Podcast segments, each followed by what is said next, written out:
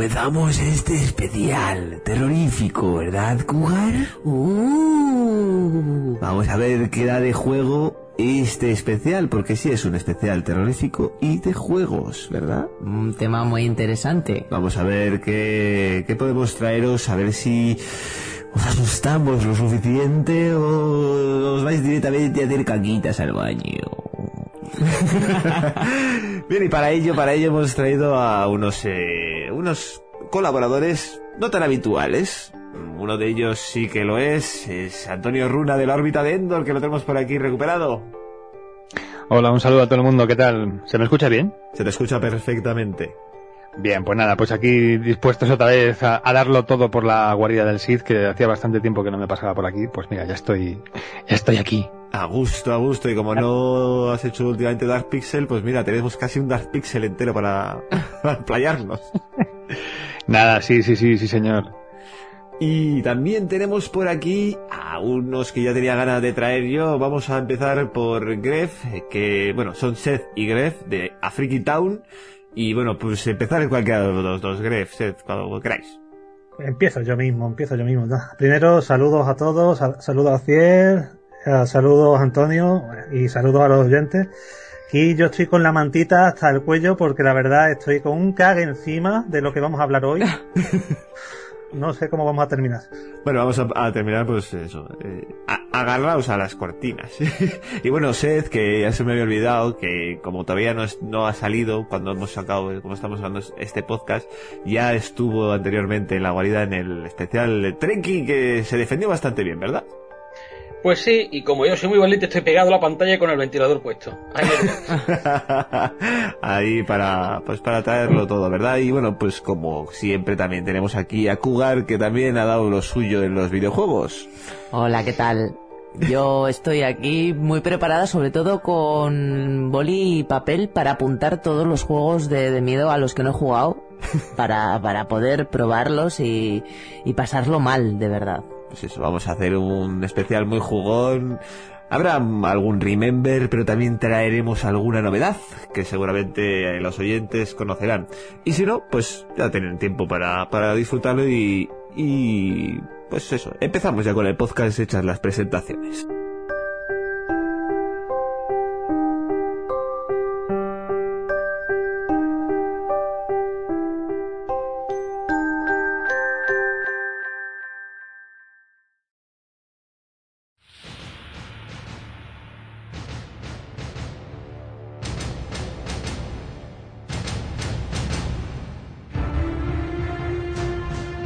La batalla contra las máquinas aún no ha cesado, así que seguid luchando como hasta ahora, y no cedáis un solo paso ante el enemigo.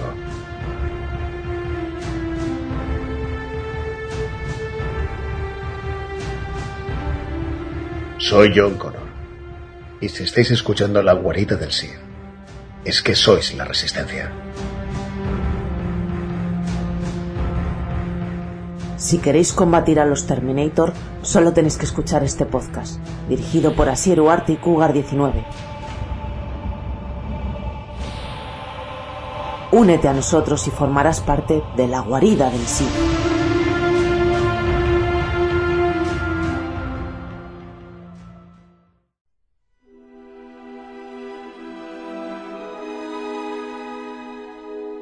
Darth Critics. Lo que hemos visto durante la semana.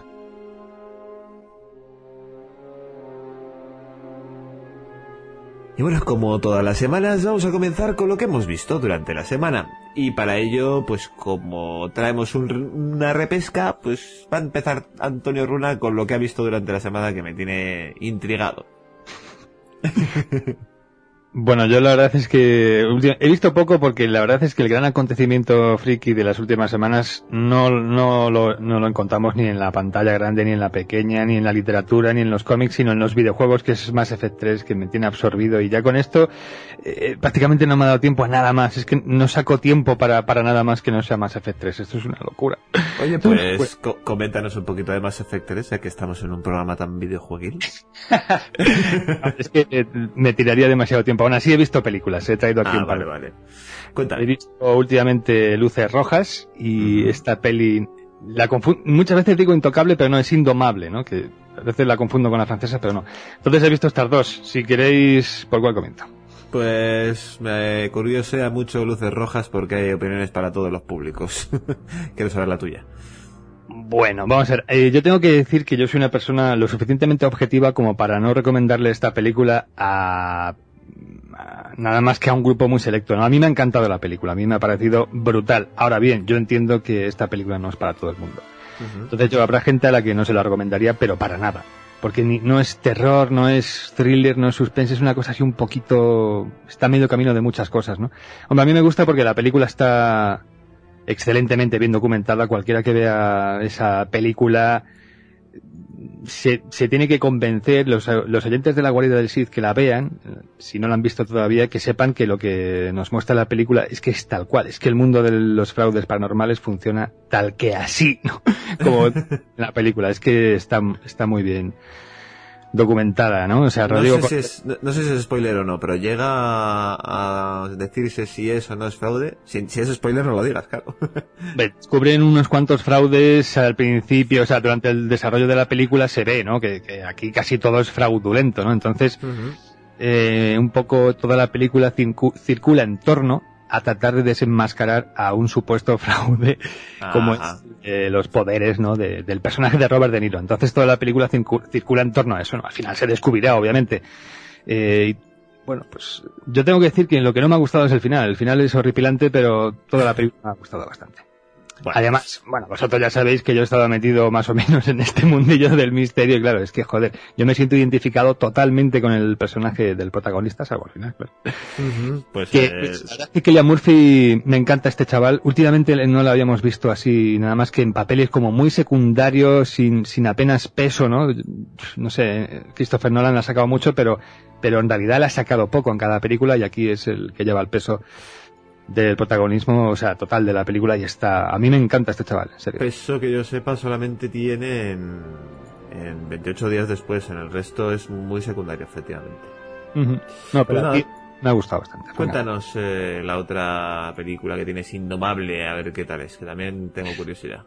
Bueno, la verdad es que me, me ha dejado un poquito perplejo, principalmente porque no, no me esperaba este tipo de película de este director, ¿no? O sea... sí, no, Stephen Soderbergh. Ahí está. Entonces, no sé, dada, dada la carrera de este tío, pues hacer una película a lo Jason Bourne, pero con una tía así que no sé muy bien si me atrae, si me atrae, porque es, está demasiado cachas. La mujer, además me parece que era una gladiadora o algo así del espectáculo este de norteamericanos. Vamos, que me ha dejado perplejo. La peli está bien, es entretenida, pero vamos, pues una peli de, de verte un viernes a las tantas de, o sea, después de cenar y ya está, porque no tiene más. O sea, la película realmente es, es a pesar de su increíble plantel de, de actores, me ha llamado la atención que, que no aporte mucho más. Además, que es una visión femenina de Jason Bourne. No, no, es otro tipo de historia, es otra movida, no está desmemoriada ni nada por el estilo, pero vamos, es ese tipo de cine, no, ese tipo de película. Me, me hace mucha gracia que tú siempre nos, tie- nos traes una película con dieta, o sea, siempre de la hora de comer, de almuerzo, de domingo por la tarde, después de la merienda. Esta es la de la cena del viernes, vale. Sí, sí, la verdad es que no, no he visto, como veis, he visto películas que no son muy, muy recomendables, salvo Luces Rojas para los amantes del misterio, pero vamos, poco más. O sea, realmente, no sé, no es nada destacable, francamente. Pero es que el cine últimamente, para mí, me, me aporta más bien poquito, ¿no? O sea, no sé, uh-huh. Chicos. Es que... no, llevo, llevo unos meses bastante flojillo, espero que cambie. Yo creo que tendríais que hacer un, una sección especial de el menú de la semana con Antonio Runa y que recomiende películas para todos los días de la semana, para la, la comida, la, la cena. Estaría bien, estaría bien. No tienes nada más, ¿no? Eh, bueno, es que he estado viendo muchas cosas antiguas. He estado revisitando la serie Twin Peaks porque dentro de poco vamos a hacer un... un monográfico sobre la serie Twin Peaks y me la quiero volver a revisitar entera y joder, o sea, es increíble lo bien que pasan los años por los episodios buenos, porque tiene dos partes, está eh, la serie buena y la serie mala, ¿no? Entonces la serie buena, o sea, es increíble lo bien que, que ha envejecido y sigue siendo una referencia y posiblemente, bueno, posible, para mí yo lo tengo muy claro, ha sido la serie más revolucionaria de, de, de la historia de la televisión, de todos los tiempos. O sea, realmente no entenderíamos que la H B O existiera si no fuera porque Twin Peaks existió antes, ¿no? O sea que Pero vamos, aparte de eso, poco más. O sea, sí cosas novedosas que... que pues esto, básicamente. Vale, pues entonces vamos con el siguiente invitado, Gref, que lo tenemos por aquí. Afrikitown, a... por ello. ¿Qué nos traes tú? Bueno, pues yo poca cosa, poca cosa he visto. Y la verdad es que lo que he visto tampoco me ha tentado demasiado. Por uno, por un lado, eh, War Horse, la de esta del caballo de guerra, ¿cómo uh-huh. se llame? Caballo de batalla, sí. Sí, caballo de batalla. Fíjate tú lo bien que lo he visto yo. Me he dado cuenta... Que, que es que no me gustan los caballos. Después de haber visto esta película, es que no me gustan. Eh, no es que sea una mala película, tú lo ves, eh, lo que la fotografía es muy buena, eh, tiene muy buenas intenciones, ves a esa película de Spielberg que se mete en la Primera Guerra Mundial, después de haber tocado cincuenta mil veces la Segunda Guerra Mundial, pero uf, yo es que ese, a ese caballo en concreto no me acercaría ni queriendo, ni si, si da mala suerte. Si no, ya, a ver, no voy a decir el porqué. Pero no lo digas, por es que no. Cuando llevas un cacho de película dices que me está dando coraje el, el caballo, así es que no quiero no quiero nada que ver con ese con ese bicho. Bueno, en teoría es al revés, ¿no? Pero sí tienes razón en lo que dices, en cierto modo, ¿no? Sí, bueno, tú ya me entiendes que la has visto. Sí, ¿y qué más tienes? Y, y otra otra peliculilla, eh, Cowboys and Aliens. Es que la verdad uh-huh. no sabía si era versus Alien, and Aliens, lo he tenido que mirar porque no lo tenía claro. Para mi gusto un poquito larga y bueno, mira que no me gusta esta, el, no me disgusta este planteamiento de películas rarillas en el principio, pero es que me parece bastante lenta y no sé, no me termina de convencer. Uh-huh. El director, si no me equivoco, es el mismo de, de las dos primeras de Iron Man. Sí, el Favreau. John Favreau. Uh-huh. Mira, las de Iron Man me encantan, sobre todo la primera, la segunda no tanto, pero no, tampoco me termina de convencer. Y eso, dos cositas. Eso es lo que has visto, ¿no? Dos cositas. Primero, que Harrison Ford está estropeado, pero un rato. Y los aliens, que al principio le pasa como siempre, como muchas de estas películas, al principio son casi inmunes a todo, pero luego son como las patatas Pringles. Cuando cae uno, empiezan a caer uno detrás de otro. Vale, no creo que sigamos con las Pringles porque me sé unos chistes muy malos, así que... Cuando haces pop... No, no, stop. Eh, vamos a pasar con Seth, que seguro que te tiene algo por ahí, ¿verdad? Pues mira, yo traigo una película para mi gusto muy buena y una para mi gusto muy mala. Fijaros, ver, para que no os quejéis, ¿eh? Es un en la que en la que tengo como muy buena es una que ya tiene un tiempo, pero vamos, a mí me parece brutal, que es la de las aventuras de Tintín y el secreto del unicornio. Para mí, la factura que ha hecho Spielberg y Jackson aquí es muy, vamos, muy conseguida. Realmente ha sido valiente alejarse del planteamiento de hacer eh, lo que es renderizado con apariencia totalmente humana. Han querido uh-huh. mezclar un poco la el dibujo no tan estilizado que tenía Hergé y al mismo tiempo eh, mantener una apariencia con piel y con mucho detalle. Vamos, yo para mi entender creo que es la película con más detalle en el render que he visto. E incluso con algunos planos de cámara impresionantes. Sí. O sea, es una película que te dice, oye, como la cámara no es palpable, podemos hacer lo que nos dé la gana con ella, y lo aprovechan como sí. no se había visto, vamos, en la vida. Técnicamente es alucinante, y yo creo que fue un acierto que Peter Jackson le convenciera a Spielberg para hacerlo eh, lo que fuera motion capture, porque la verdad le daba mucho juego. Ahora, el resultado final completo... Está bien, pero no es excelente. Podría haber sido ya la leche si hubiera sido una gran película. Pero lo que es técnicamente es alucinante, sí, es verdad. A mí personalmente sí me ha gustado mucho tal cual está, vamos. Y de hecho no entiendo cómo no, no se han prácticamente tocado los Oscars. Es yeah. una película que creo que, que merece bastante más de lo que se le ha dado. Pero bueno, supongo que eso es una cuestión de gusto.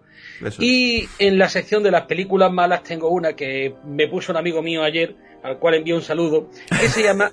Combate Brutal. Es una película de estas, ¿cómo se llamaban? No cine independiente, sino cine amateur, o sea, cine de cuatro chavales que tienen ganas de tenerse un rato desde el dos mil dos. O sea, eh, Combate Brutal se llama, o sea, es combate una... Combate Brutal, o sea, ya... Sí, Combate con K, o sea, es una versión ah. de Mortal Kombat, pero el que el protagonista es un payés que pelea como si manejara una azada y todo tipo de... O sea, no puede ser más absurda. Es una película que si, si queréis verla tiene que gustar o mínimamente haceros gracia a Cara de Muerte en Torremolino, porque es de la misma quinta. Ese es, es, y de es para Films, esto. ¿No? Sí, es peor sí. todavía que Cara de Muerte de Torremolino. Te lo digo porque justamente yo tengo esa película que la compré hace un porrón de años y es tremendamente mala. Es que es lo peor. a mí me hizo más gracia de cara a muerte en Torremolino, de decirlo, pero vamos, que es una película que si te quieres ver, reír de lo cutre que es, te ríes, pero no vayas a verla esperando buen cine, porque eh, lo único más parecido a buen cine en toda la película es un par de paisajes de fondo y ni siquiera están bien encuadrados, o sea, no te pidáis. Uf, estoy viendo el, estoy viendo el estamos trailer. viendo el trailer Oye, y es como penoso. Un protagonista muy rústico, garrote en mano. Oye, acabo sí, sí. de ver cómo le hacen un T D T a uno, pero es que se notaba que era un... Con un sombrero de paja. Sí, con un sombrero de paja. Que, que era, era un muñeco, eh, pero vamos. Pero es que ese muñeco es el que más trabaja dentro de la película, ¿sabes? Yo, brutal. Ya os digo, me reí mucho, pero me reí mucho de lo de lo absurda que llega a ser, ¿no? Una escena que está uno intentando tirar una piedra a una lata y no lo consigue, llega el otro, coge un pedazo de roca y hace con la lata ¡ra! Y la aplasta. No, si vamos a tener que hacer nosotros una peli, ¿eh? ¿Dónde has aprendido esa técnica? Es muy buena, es de técnica, coge una piedra y aplasta la lata, un pedazo de técnica, pero vamos, así de absurda, eh. No sé. Madre mía. Por lo menos te ríes, que es lo que se le pide, porque más no le vas a pedir a esa película. Vamos. Estas son las de Tony, las que les gustan a, las que le gustan a Tony. Sí, seguro que se lo pasaría un pipa. Sal, un saludo para Tony, que seguro que te está oyendo y, y ya te adora y está buscando cómo ver esta película. Es que no la ha visto ya. No tienes nada más, ¿no? No, no, la verdad es que no ha sido una semana prolífica en cine. Y por cierto, un detallito, yo no puedo jugar a Mass Effect porque tengo el problema de la importación de caras y lo tengo, le tengo la edición especial y ahí lo tengo, en la cajita y jugando nada más que al online. Vaya porque, por Dios. Hasta que no arreglen el fallo, pues aquí estamos, no solo yo, hay una poca de gente esperando a Eres poder uno de esos, ¿eh? Personas. Sí, soy un triste de estos, sí. Pues yo, nada... Una pregunta, es que yo no, no a mí no me ha quedado claro. O sea, si, si no, no puedes conform, o sea, no puedes importar la partida y ponerle la cara que el juego te diga que le pongas y ya está, o sencillamente que no, no te deja. Puedes, puedes importar lo que son las acciones, pero la cara no te deja importarla, entonces te deja reconstruirla, pero claro, tiene tantísimas variables y encima algunas de las del dos han desaparecido que es muy difícil. Por ejemplo, hay peinados femeninos, eh, bueno, yo llevo un personaje masculino, pero sé que hay peinados femeninos que había en el dos, que en el tres no está, y lo mismo pasa con ciertos tipos de boca, de narices o de, so, de ojos. Entonces, en ocasiones a lo mejor tu personaje va a tener un color de ojos que el que tú recrees en el tres no va a poder tener, porque es que faltan variables. Han hecho una chapuza bastante bestia en ese tema.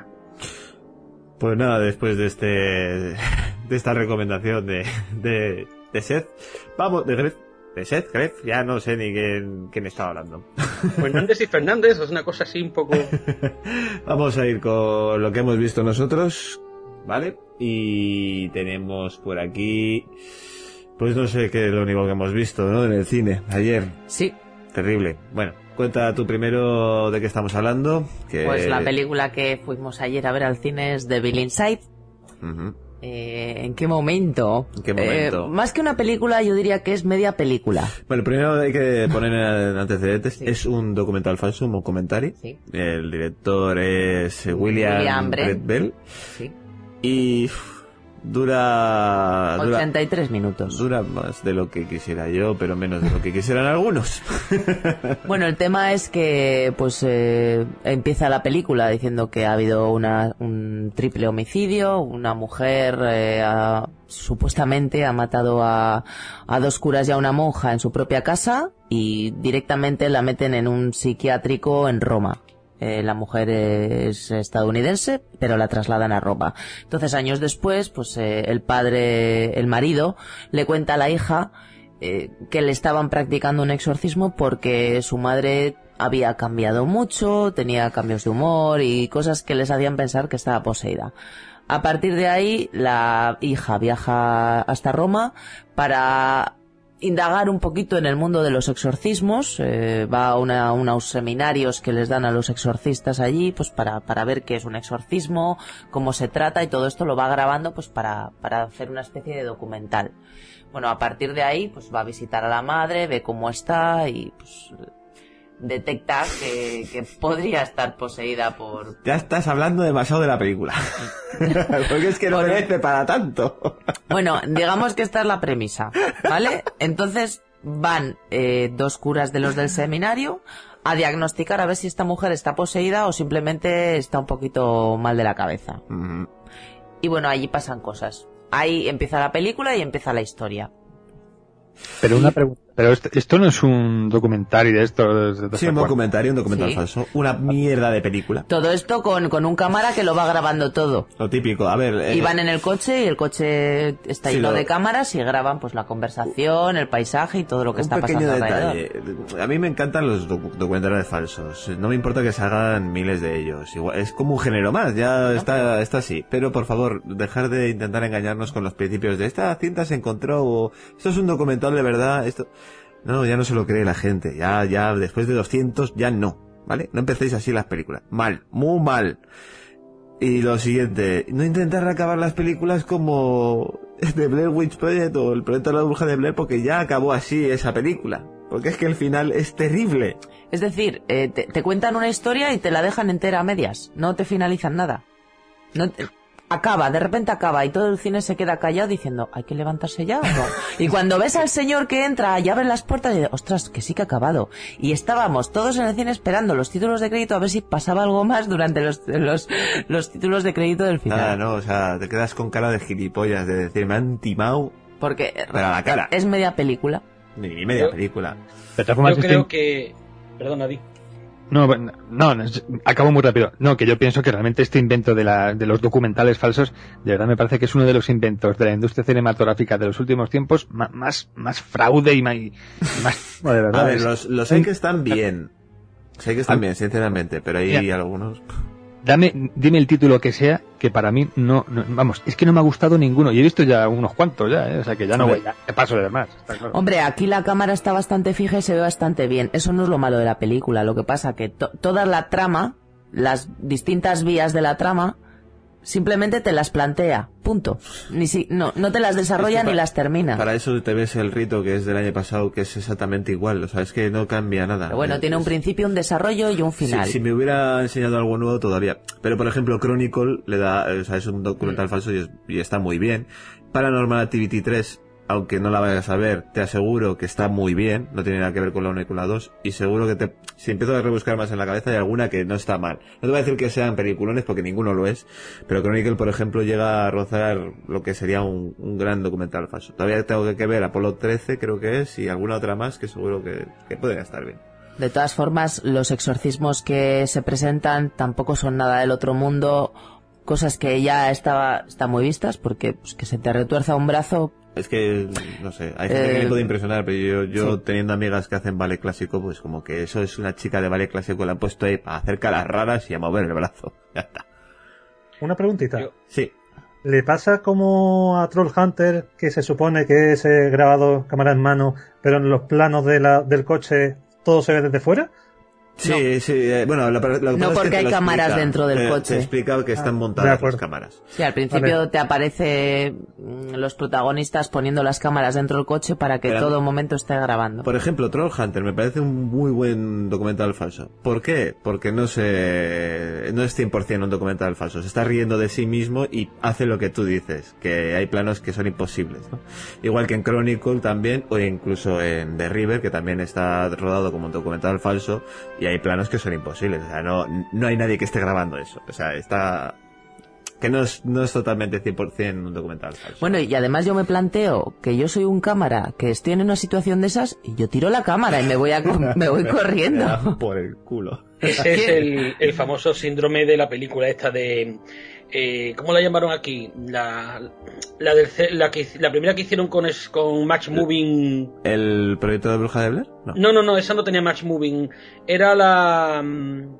Tenía un nombre bastante raro. La, la que era una invasión extraterrestre grabada desde una cámara. Sí, que se movía mucho ah, la sí, cámara, además. ¿El eh, Distrito nueve? No. No, no, no, no. no, no, no. Distrito era nueve una que tiene formato normal. Estaban en una fiesta y de repente empiezan a pasar cosas y bajan a la calle.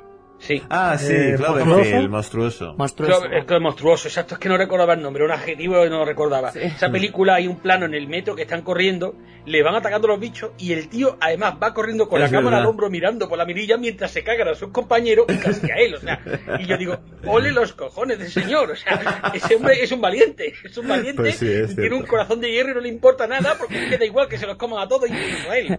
Claro, en vez de utilizar la cámara de arma arrojadiza y tirársela a la cabeza. Pero, eh, por ejemplo, Distrito nueve es otro documental falso, ¿eh? No tiene grabado nada normal, está todo con cámara, es un documental. total. No, no, no, no. En di- pero, pero es más documental, es, es, no sé, es más película. Es, tío. Pero es un falso película, documental hay también. Pequeño, hay pequeños momentos al principio, pero creo recordar que era película convencional. Era película no sé. convencional, era eso, que tienes pequeños fragmentos que sí te lo venden como, como grabado, pero... Fragmentos. Al principio como es... si fueran entrevistas, sí. Cuando están en el... O hay escenas de los bichos. Están desalojando y tal, todo eso está grabado como documental, vamos. Sí, ya, no, pero... en principio...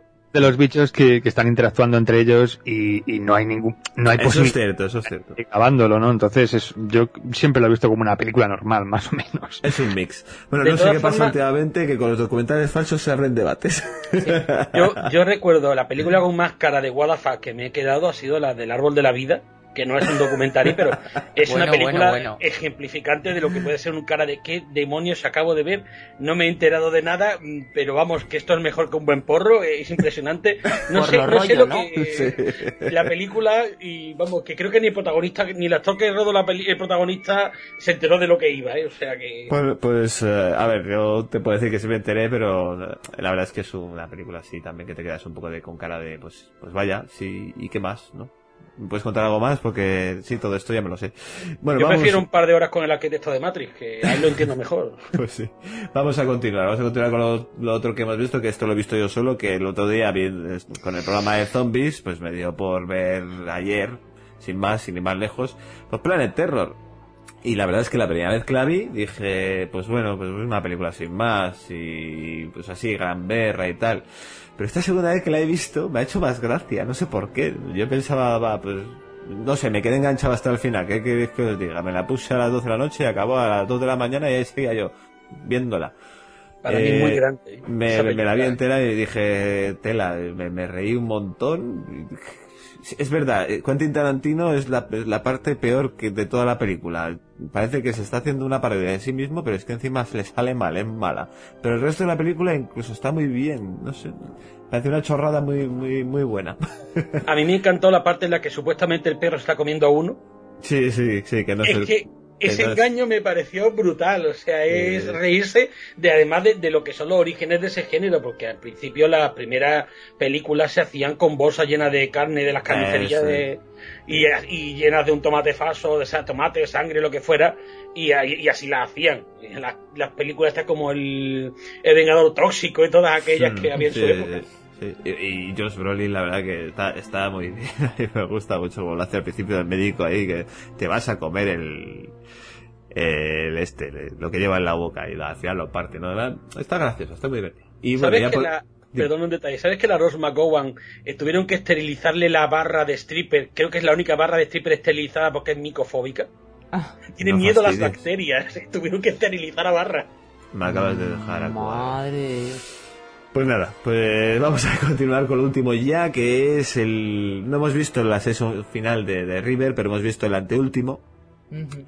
Y la verdad, eh, a mí me parece que está brutal. Y no quiero decir un spoiler porque sería muy grande, pero hay una comparativa con The Walking Dead que no la voy a hacer porque es spoiler. Pero... Bueno, spoiler no.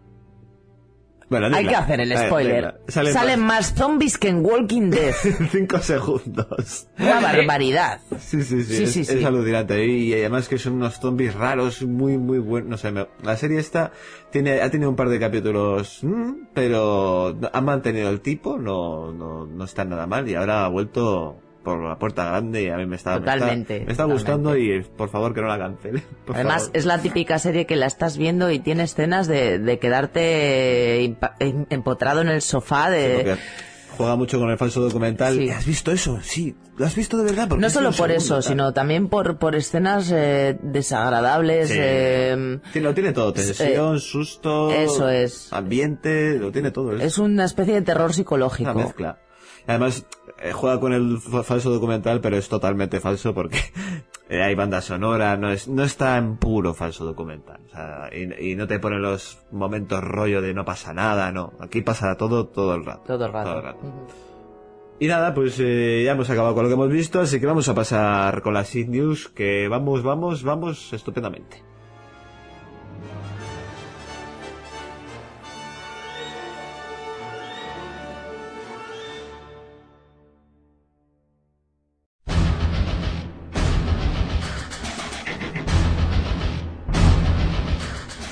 Sid News. Las últimas novedades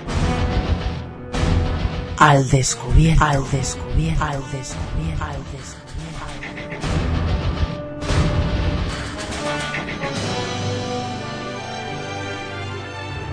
Y vamos con las noticias, con las Sid News, y la primera nos la va a traer Antonio Runa, que no sé si tiene alguna preparada. ¿Tienes no. algo? ¿No tienes nada? Pues así, no me, así me gusta, con, con los deberes hechos. Pues nada, como Cugar tiene para todos, pues le, le voy a dejar empezar a ella. Pues eh, empiezo yo entonces, que tengo además muchas noticias. Eh, la primera es que va a haber problemas para, para el rodaje de El Cien Pies Humano, la tercera parte. No me extraña. Sí, la verdad es que, que eso haya salido a la luz ya es eh, un punto que mm, mucha gente no lo entenderá. Pero bueno, ha triunfado mucho esta, esta película, eh, está en boca de todos, todo el mundo la ha visto, pero parece ser que la compañía de Tom Six, que es el creador de, de la saga, ha demandado a Dieter Laster, que es el protagonista de la primera entrega y que iba a salir en la tercera parte. ¿La razón? Pues porque después de todo el éxito que ha tenido la saga del Cien Pies Humano, eh, este, esta, este personaje, el, el protagonista, mister Dieter, Eh, ha obligado o ha, digamos que después de haber firmado el, el, el contrato de que iba a hacer la película y demás, ha decidido que quiere cambiar el guión. ¿Ahora quiere cambiar él? Sí, sí, sí. Ah, sí. Les ha pedido que cambien el guión, además de una manera bastante sustanciosa. A ver, cuenta. Eh, no, no, no se, no, no, no se, se especifica en no la noticia qué es lo que quiere, pero bueno, parece ser que dicen que son unos cambios totalmente inaceptables. Además, ha rechazado, después de que le han demandado, evidentemente, participar en la película siete semanas antes del estreno. Pero, pero... Del, del, del estreno del rodaje. Del ¿no? est- sí, eh, eso es, del de, inicio, del, del, inicio de, del rodaje. Pero lo que dicen es que no saben si, bueno, en el artículo, no saben si esto es todo real, es decir, que han demandado a esta persona y demás, o que realmente Tom Six lo que quiere es que se hable de, de la película y así crear más polémica para que luego triunfe más. Pues eso nunca se sabe, ya sabemos cómo son las cosas. Así que bueno, estaremos a la espera de saber más noticias. Tampoco hay mucho que comentar sobre esta película. Esas, la primera es asquerosa, la segunda es doble asquerosa, pero la tercera será triple asquerosa. Además, ¿no? Yo de la tercera había oído que el argumento eh, iba a ser un cien pies humano, pero de cien personas. Calla, calla. Eso puede ser. Eh, pues entonces vamos con la siguiente noticia que tenéis por ahí, que me, me, me, me da mucha curiosidad. Eh, sí. Creo que mucha gente estará feliz y emocionada y otras personas dirán, ¡uh, qué miedo! Que es la típica frase que se está diciendo últimamente cada vez que se oye hablar de un remake, de un reboot y demás. Pues eh, tras una entrevista que se le realizó a Cliff Baker, en la que afirmaba que probablemente Razas de la Noche se iba a llevar a, a serie de televisión por cable, al menos eh, allí en U S A. ¿Y por qué? Pues porque únicamente eh, una cadena por cable puede mostrar la violencia que quieren mostrar en, en la película. La novela ya fue adaptada al cine hace muchos años, en, en mil novecientos noventa. Parece ser que no, no tuvo en aquel entonces demasiada, demasiada fortuna eh, la película. Y bueno, parece ser que ahora van a sacar la, la serie. A ver cómo... Pues espero que sea mejor, porque el planteamiento de, de Razas de Noche estaba muy bien, pero la peli era mala, mala, mala. No sé si la habéis visto vosotros, ¿os acordáis de ella? Yo recuerdo el juego de Astra, que era sí, malo. Yo también he jugado, era malísimo. Como un dolor de huevos, pero... La película yo, no me acuerdo nada. Yo sí que recuerdo haber visto algo, pero yo recuerdo que, la, que los efectos especiales era, eran malillos incluso para la época. O sea, sí, eran, un... eran terribles. Para los que no hayan oído hablar de la película, voy a comentar un poquito de qué va. Pues el protagonista lleva un tiempo sufriendo pesadillas en las que él se ve matando a gente, com- vamos, cometiendo una serie de, de crímenes eh, tremendos, y su psicólogo le hace convencerse de que esos asesinatos han ocurrido realmente. O sea, vaya psicólogo, por cierto. Entonces... él piensa que no hay un lugar para él y lo que quiere es pues que el infierno le llame, pero hasta la muerte retrocede ante él. Parece ser que no, no quiere no quiere saber nada de esta persona.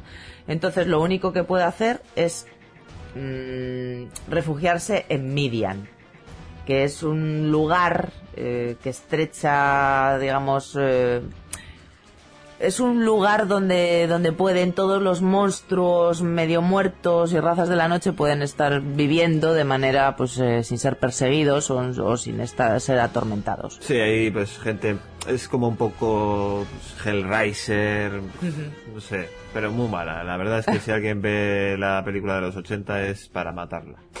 ¿Tienes alguna más, no? Sí, algo que, que a muchos eh, dará pánico. Pues parece ser que los realizadores de American Pie, El Reencuentro, mmm, que han firmado un contrato de dos años con Universal Pictures, que... Espera, esto, esto te va a gustar a ti, Runa. Quieren llevar como futuro proyecto un remake de Regreso al Futuro. Dicen que en un principio no quieren que sea de manera inmediata, pero que... quieren llevar la trilogía de Regreso al Futuro o, digamos, actualizarla y hacer el remake. Yo quiero llevar a esas personas al paredón. Yo también, me apunto contigo. Yo también apunto, no porque vaya... Mira, es una película que ha envejecido estupendamente, que, que aunque los efectos especiales no sean de lo más novedosos, su formato comedia la hacía muy divertida. No creo necesario, bajo ningún concepto, hacer nada para que esa película mejore. Yo la veo perfecta tal y como está. O sea, que hagas un remake de una película antigua, e incluso ni siquiera, porque después de lo que hicieron con Psicosis mejor se quedan quietos. No entiendo, hay cosas que sí, y hay cosas que es que no las veo, no las veo bajo ningún concepto. Yo ya sabéis que lo veo todo, pero esto... Mm, a ver... A ver, comentan que todavía está muy reciente y que la gente lo compararía. Entonces, no se va a hacer ahora, pero que si tienen en proyecto dentro de X años, pues igual dentro de diez años, hacer un remake de estas películas. A es, ver, pero es, es que la, la cuestión es cuando suena el nombre. Si me suena el nombre de el productor de American Pie... El quiere, reencuentro. Quiere, el reencuentro quiere hacer el remake de Regreso al Futuro. Entonces es cuando me acojono.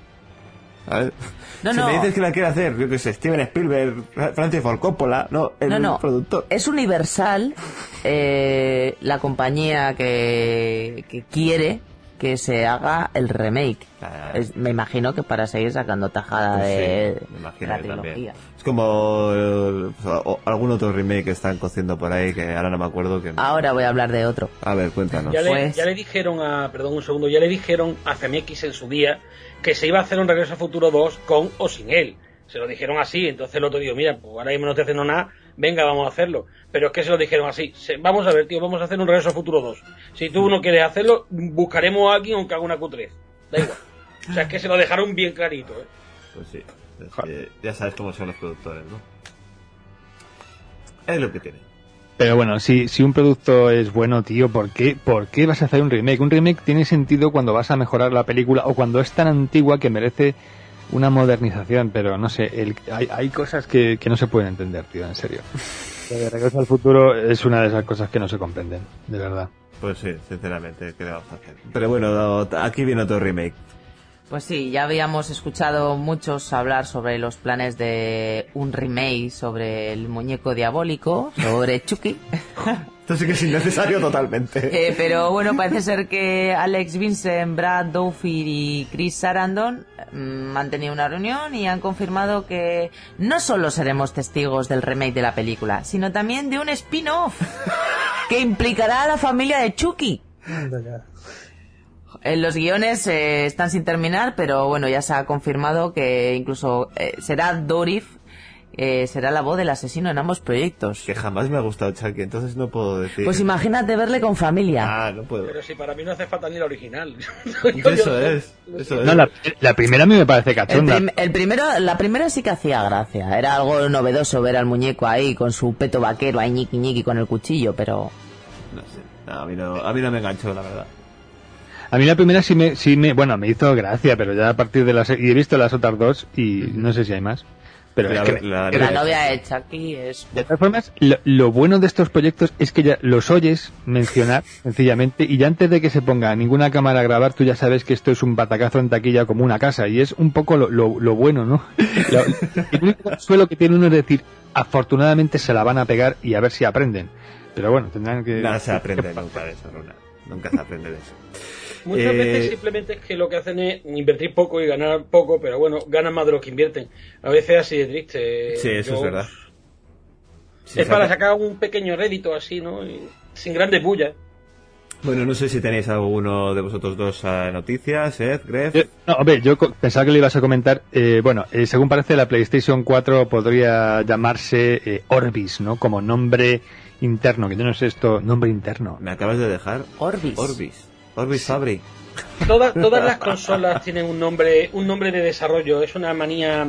Nintendo, por ejemplo, siempre los ha tenido muy rimbombantes. Yo recuerdo la, la Nintendo sesenta y cuatro, la, que era el Revolution. O sea, una, sí. No, perdón, esa era la Wii. La, la Nintendo sesenta y cuatro era Project Reality. Siempre han sido nombres así muy cafres. Después las consolas no son para tanto, pero eh, les encanta poner nombrecitos a las consolas. La, eh, la Nintendo no uno... tuvo una Dolphin también. Sí, esa fue la GameCube, ¿no? La GameCube, la, ¿verdad? La GameCube sí. Creo que fue. Sí, es que todas todas han ido teniendo alguna o, y ahora pues siguen haciéndolo. Quizá para mmm, antes de que se produzca la filtración, para entenderse, es como las películas. De hecho, la serie Torchwood nace por lo mismo. Se, se Doctor Who en los rollos de películas ponía Torchwood para que era un, que un anagrama de Doctor Who, y lo hacían para que no les pillaran los rollos de película cuando los estaban enviando por correo, era un o por paquetería o alguna historia de estas de las filtraciones. O sea que es que son Ajá. nombres clave que se llaman realmente. De todas formas, bueno, bueno sí, además yo recuerdo ahora que lo decís, lo de Dreamcast se llamaba Katana, que, que yo decía, joder, una consola que se llame Katana mola más que Dreamcast de todas las... sí, sí, a veces pasa. De todas formas, Orbis, están trabajando ya en Orbis, que, se, que será la PlayStation cuatro, aunque en teoría esta filtración, pues es lo que decimos, es una filtración y no hay forma de saber si todo esto es real o no. Pero en teoría saldría a finales de dos mil trece, o sea que nos queda un año y, bueno, casi dos años prácticamente, se Uf, puede decir. Pues anda que nos están adelantando las cosas. Pero bueno, tenemos datos técnicos, si queréis os lo cuento, entonces contaría con una C P U que es eh, una C P U A M D por sesenta y cuatro, a mí que me registren, y una G P U A M D eh, Southern Islands, que tampoco sé qué es esto. La resolución de los juegos sería de cuatro mil noventa y seis por dos mil ciento sesenta. Podría jugar en juegos tres D a una resolución de mil ochenta p y fin. O sea, bueno, no hay bueno y datos, del precio eh. ni hablamos, ¿no? Resolución cuatro K que se llama, que es una tontería porque mmm, a la hora de la verdad es como cuando dicen que la PlayStation tres trabaja en mil ochenta y lo único que ha salido a mil ochenta son juegos de PlayStation dos porque la consola a mil ochenta no tiene potencia para tirar de los juegos. Claro, eso es claro. La, la tontería de toda la vida que se dice, y yo dudo que se vayan a atrever a trabajar a cuatro K. Para empezar, porque es que no tiene, no tiene sentido. Yo no conozco a nadie que tenga teles que aguanten cuatro mil de resolución. O sea, eso es una, eh, no. La verdad es que no es no una existe. burrada, y no creo que en dos años lo haya, pero bueno, a mí me preocupa más la, la información de que posiblemente también tenga bloqueo interno para la segunda mano, cosa sí. que parece que van a tener las dos, eso sí me preocupa más. Uh-huh. Eso es lo que iba a decir, porque están ahora con la moda de, de cargarse la segunda mano y utilizar cuentas ligadas al P S Network o a, al Xbox Marketplace, y de ahí que la gente solo pueda comprarlo y tenerlo en su consola y que te olvides de dejárselo a nadie, ya ni de segunda mano. Pues me parece muy mal eso, ¿eh? Eso, ¿qué pasa? Yo no puedo vender la consola que me he comprado. Ahí va la leche. Pero lo malo no es que se te eh, venderla, que se te rompa, que luego tengas que arreglarla o comprar otra, traspasar las licencias, vamos. Eso, eso, eso va a ser un rollo, la verdad. No sé, me, no me parece un buen método. Yo creo que nadie está de acuerdo con esto, pero es el futuro. O sea, quiero decir, o sea, todas las compañías se están mirando en esa, en esa en ese camino, ¿no? En esa solución, porque para los desarrolladores eh, un juego de segunda mano es equivalente a un juego pirata, que no tiene nada que ver. Ya, eso o sea, es quiero decir, es una... Pero lo ven así. O sea, es, es una ambición negativa que al, al usuario le, le fastidia, pero a ellos les da igual. Ellos lo que quieren es dinero. ¿Qué más tienes por ahí? ¿Alguien más tiene alguna noticia? Pues mira, yo tengo una. Venga, cuéntanos. Eh, Journey ya es el juego más rápidamente vendido de PlayStation Network en Europa y en Estados Unidos. La verdad es que es curioso, es un juego que es toda una apuesta, que es bastante extraño, y sin embargo a la gente pues le ha gustado mucho, tanto, no sé, respecto a lo visual y, y todo lo demás. Y mira que es un juego de mm, simplemente caminar por distintos paisajes y llegar a un objetivo que se completa unas siete u ocho horas realmente, pero parece que ha gustado muchísimo. Yo tengo de esta gente el Flower, eh, que también era bastante diferente y, y no sé, a mí personalmente me gustó bastante. Reconozco que una compañía que hace cosas muy distintas se arriesgan y suelen conseguir buenos resultados. También era muy conocido el Flow, que es de los mismos. Pero bueno, yo creo que es más que nada por el por el diseño del juego, por cómo se mueven las cosas. No sé, la verdad es que no le veo mucho sentido a este juego. Ahí está lo curioso, que si para no tener tanto sentido debe de ser divertido de jugar, porque vamos, está corriendo como la espuma aquello. Sí, como, como el personaje, ¿no?, del juego. Pues sí, más o menos. ¿Y qué más tienes? ¿Tienes algo más? Yo por bueno, mi parte... Ahí ya, eh, ya empieza a ver imágenes y, y datos sobre Skyfall, que es la nueva peli de James Bond. La verdad es ah, que sí. tiene una pintaza tremenda, ¿no? Solamente, el, solamente por ver toda la peña que aparece en el film, aparte de Daniel Craig. Bueno, ya sabéis que salía Javier Bardem. Sí. También sale, bueno, aparte de Judi Dench, obviamente, Ralph Fiennes, Albert Finney, Ben eh, Whishaw, que no sé quién es, Helen McCrory, Ola Rapaz, y luego Berenice Marlowe y Naomi Harris, que son las, las chavalas. Pero ya empieza a haber uh-huh. fondillos y cosas así, y parece que va a ser así muy, muy, muy cañera, y, y como que hay mucha acción. O sea, querido... ¿Va a tener que ver con, con Casino Royale y tal? No, no. Se, se, se de... no, na, na, no se filtra ningún tipo de información, pero vamos, que, que sí es verdad que tiene que ver, o sea, van a tocar todo el asunto personal sobre la lealtad de Bond hacia M, ¿no? Que Ajá. digamos, se va a ver una especie de conflicto de honor en el que no sabe muy bien eh, qué hacer él, si seguir por su camino, tomar otro camino y demás. Entonces el pasado de M pues va a atormentar a nuestro cero cero siete, ¿no? Así de, de algún modo nos sirve para conocer al personaje de ella, ¿no? Que, que no sabemos prácticamente nada, o sea, ni pues siquiera sí, su, ¿verdad? ¿no?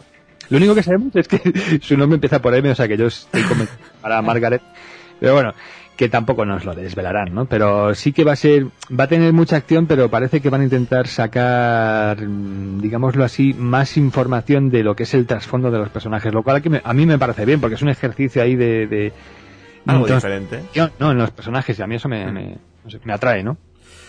Vale, pues sí, la verdad que yo estaba pensando M. Moriarty, pero no, es, es hembra, así que no puede ser.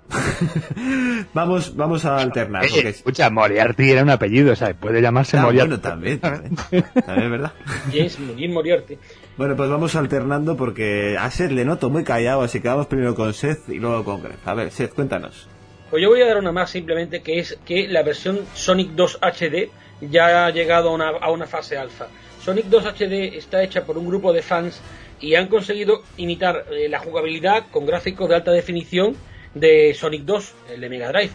Es increíble, vamos, pa- tiene hasta pequeños guiños tan interesantes como que el fundido a negro de las pantallas pasa por distintos colores como era el Sonic original de Mega Drive. Es un... Son pequeños detalles, pero está hecho con más cariño que los últimos juegos de Sonic que está haciendo Sega. Sí. Es curioso. Pues la verdad, me imagino que mucha gente lo estará esperando, seguramente muchos remember, remembers como Runa. La, la pregunta es cuánto durará en activo antes de que Sega se lo cargue, como, como en el Street Rey. Y el Sonic Fan Remix. Pues a ver, a ver, esperemos que, que escuchen a los fans. Pues bueno, ya que te has lanzado, Gref...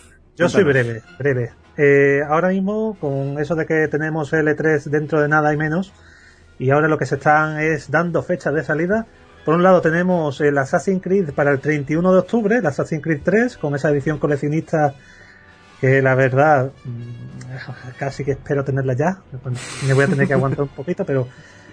Tenemos también el, un juego que a mí personalmente me gusta bastante, no sé qué, qué pensarán por aquí, que es el Transformers Fall of Cybertron. Lo que pasa es que todo el mundo, después de las películas de Michael Bay, le tiene muy mal concepto de Transformers, y decir que el, la primera parte, la guerra de Cybertron, es un juegazo, uno de esos juegos... Tenía muy que, buena pinta, o sea, yo, yo he jugado un poco y la verdad que no estaba nada mal. Está muy bien. Comparado con toda la porquería que ha salido a, a partir de las películas... Mm-hmm. Está muy bien, un doblaje buenísimo, etcétera. Y por último, que a ver, no sé si sabíais que T H Q, la verdad es que lo está pasando, está pasando unos tiempos un poco regulares nada más. Uh-huh. Y el iba a sacar un M M O del Warhammer cuarenta mil, del Dark Millennium Online, que es de los de los mismos desarrolladores del Darksiders, que la, la segunda parte también está ya de aquí al lado. Uh-huh. Y Se, se, ha, eh, se ha confirmado que finalmente no va a ser un M M O y va a ser un juego con un juego multijugador. Veremos a ver lo que sale finalmente de ahí, pero bueno, los que esperaban ese ese M M O tipo StarCraft o World of StarCraft que podría haber sido este Dark Millennium se van a quedar con la gana. Bueno, pues eh, cuántas noticias de videojuegos hoy, ¿eh? Cómo se nota que ha venido Seth Gref aquí de Afrikitown para, para el especial videojuegos. Pues voy a ir yo con una noticia de cine. Ah, claro que sí. Eh, tenemos al Caballero Oscuro, que se ha confirmado un cameo. Yo voy a dar la noticia sin spoilers porque sí, simplemente un cameo que ya se rumoreaba y se ha confirmado. Tengo que decir a la gente que tenga cuidado con leer nada sobre este cameo por ahí porque está lleno de spoilers, ¿de acuerdo? O sea, no leer nada del cameo. Yo voy a decir quién aparece y quién lo ha confirmado. Lo ha confirmado Warner y es Liam Neeson. Va a aparecer como Ra's al Ghul. No voy a decir ni cómo ni por qué porque eso no, es... Oh. Pero así es, eso está confirmado. Es que he leído también... Está esa... confirmado, está confirmado por sí. Warner. Es una declaración de Warner, sí. Bueno, vale, no vale. Sabemos, no voy había, a decir... había por ahí leído que sí, que había estado en el, en el set de rodaje y demás, pero muy poco tiempo, que no le había dado tiempo a... No sé, pero si tú dices que lo han confirmado, estupendo. Lo han confirmado yo creo que hoy a última hora. Sí, eh, acaban de confirmar hace bien poquito, hoy día veintiuno, no, día veintinueve de marzo. Y sí, vamos, lo único que han confirmado, bueno, la frase tal cual traducida es: Liam Neeson protagonizará la película de Peter Weir Battleship y también aparecerá en el esperado thriller de acción de Christopher Nolan, The Dark Knight Rises. Esa es la, la frase que se ha sacado de, de, los, de los productores de Warner, vamos. Y vamos con Kenneth Branagh, que simplemente voy a mencionar que después de hacer Thor se ha aficionado a, las, a los blockbusters y va a hacer el nuevo Jack Ryan. Parece que después de Thor no se quedó contento y vamos a, a ver a, a Jack Ryan haciendo un nuevo, pues de nuevo una nueva película. Y la última noticia que, que os voy a dar ya es que ha salido el, el preview de Desafío Total, del tráiler de Desafío Total. Me imagino que para cuando saque este podcast ya se habrá salido el tráiler, que sale el domingo, este mismo domingo. Y la verdad, no sé si lo habéis visto vosotros, pero mmm, la evolución de los efectos especiales es obvia.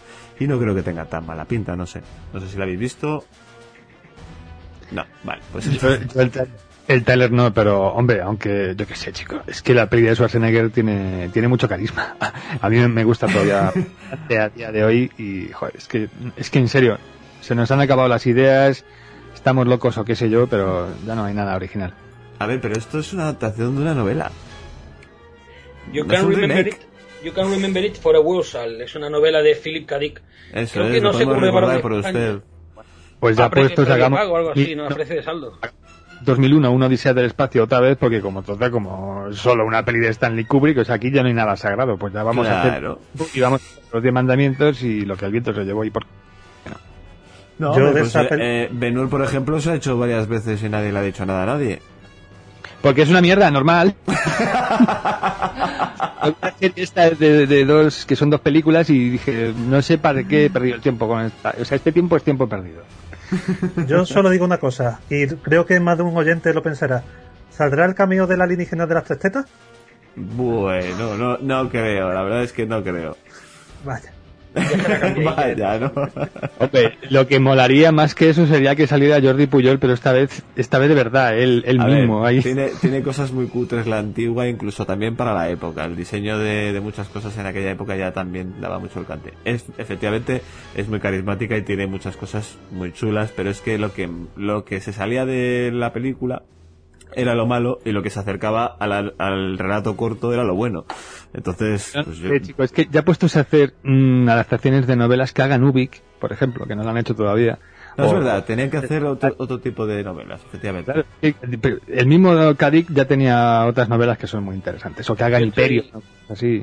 Sí, estoy leyendo varias historias cortas, darían para películas o, por, o, por, o incluso para una pequeña serie y bastante interesante. Philip K. Dick tenía historias muy interesantes. Hombre, yo os voy a decir una cosa y me mataréis, pero para mí, que se ha dado una adaptación de Sueñan los, los androides con ovejas eléctricas fiel, me gustaría, aunque ya existe Blade Runner, pero es que no tiene nada que ver con la novela, por eso me gustaría, no es por otra cosa. Es así, es así. No tiene nada que ver. Pero claro, ya se metería todo el mundo con Blade Runner, así que... Pues nada, vamos a... Ya hemos acabado con las Sid News, así que vamos a ir directamente con el especial. Vamos a pasar un poquito de miedo, ¿verdad, Cugar? Pues un poquito, sí. Uf, uh, Mufasa. Uh, Mufasa. Pues nada, vamos con el especial.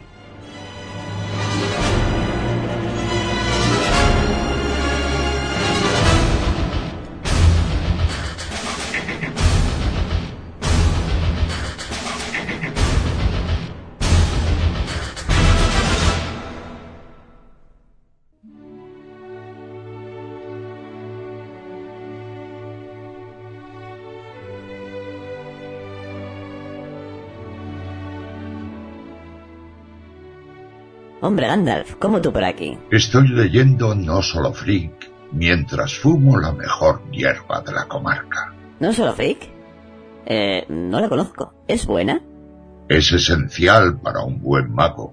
Entonces, si la leo, ¿me convertiré en un gran mago como tú? ¡Qué pasada! No sé si tú podrás serlo, pequeño hobbit, pero al menos estarás bien informado de toda la actualidad del cine, las series, videojuegos y mucho más.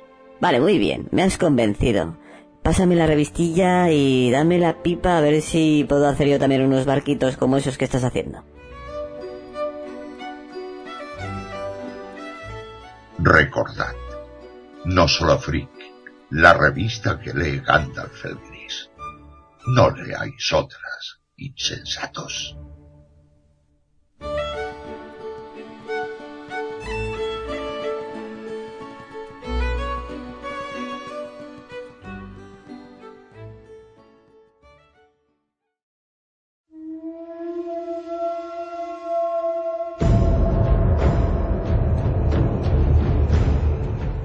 Desde lo más profundo del inframundo me he batido con toda clase de seres y os aseguro, mortales, que si no escucháis el especial videojuegos de la guarida del Sith, sabréis realmente qué es el terror.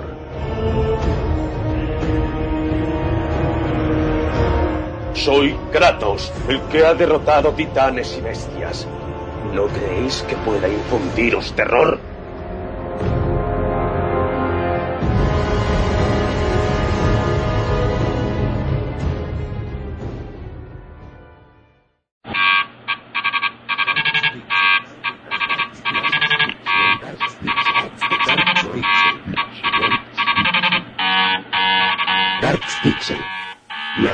De videojuegos más reversa y tenebrosa del lado oscuro.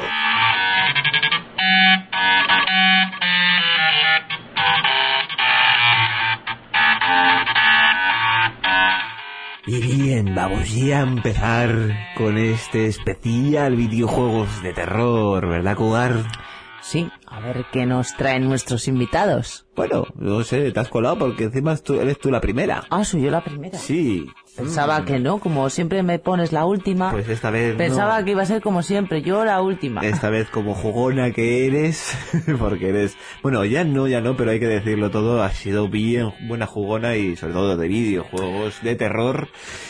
Ahora eh... tengo demasiadas cosas que hacer.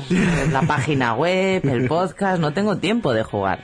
Así que vamos a ir con este videojuego que la verdad me mostraste tú, yo no lo desconocía por completo, es un poco Remember, no es de última actualidad, pero se llama... Project Zero. Cuéntanos, ¿de qué va este Project Zero?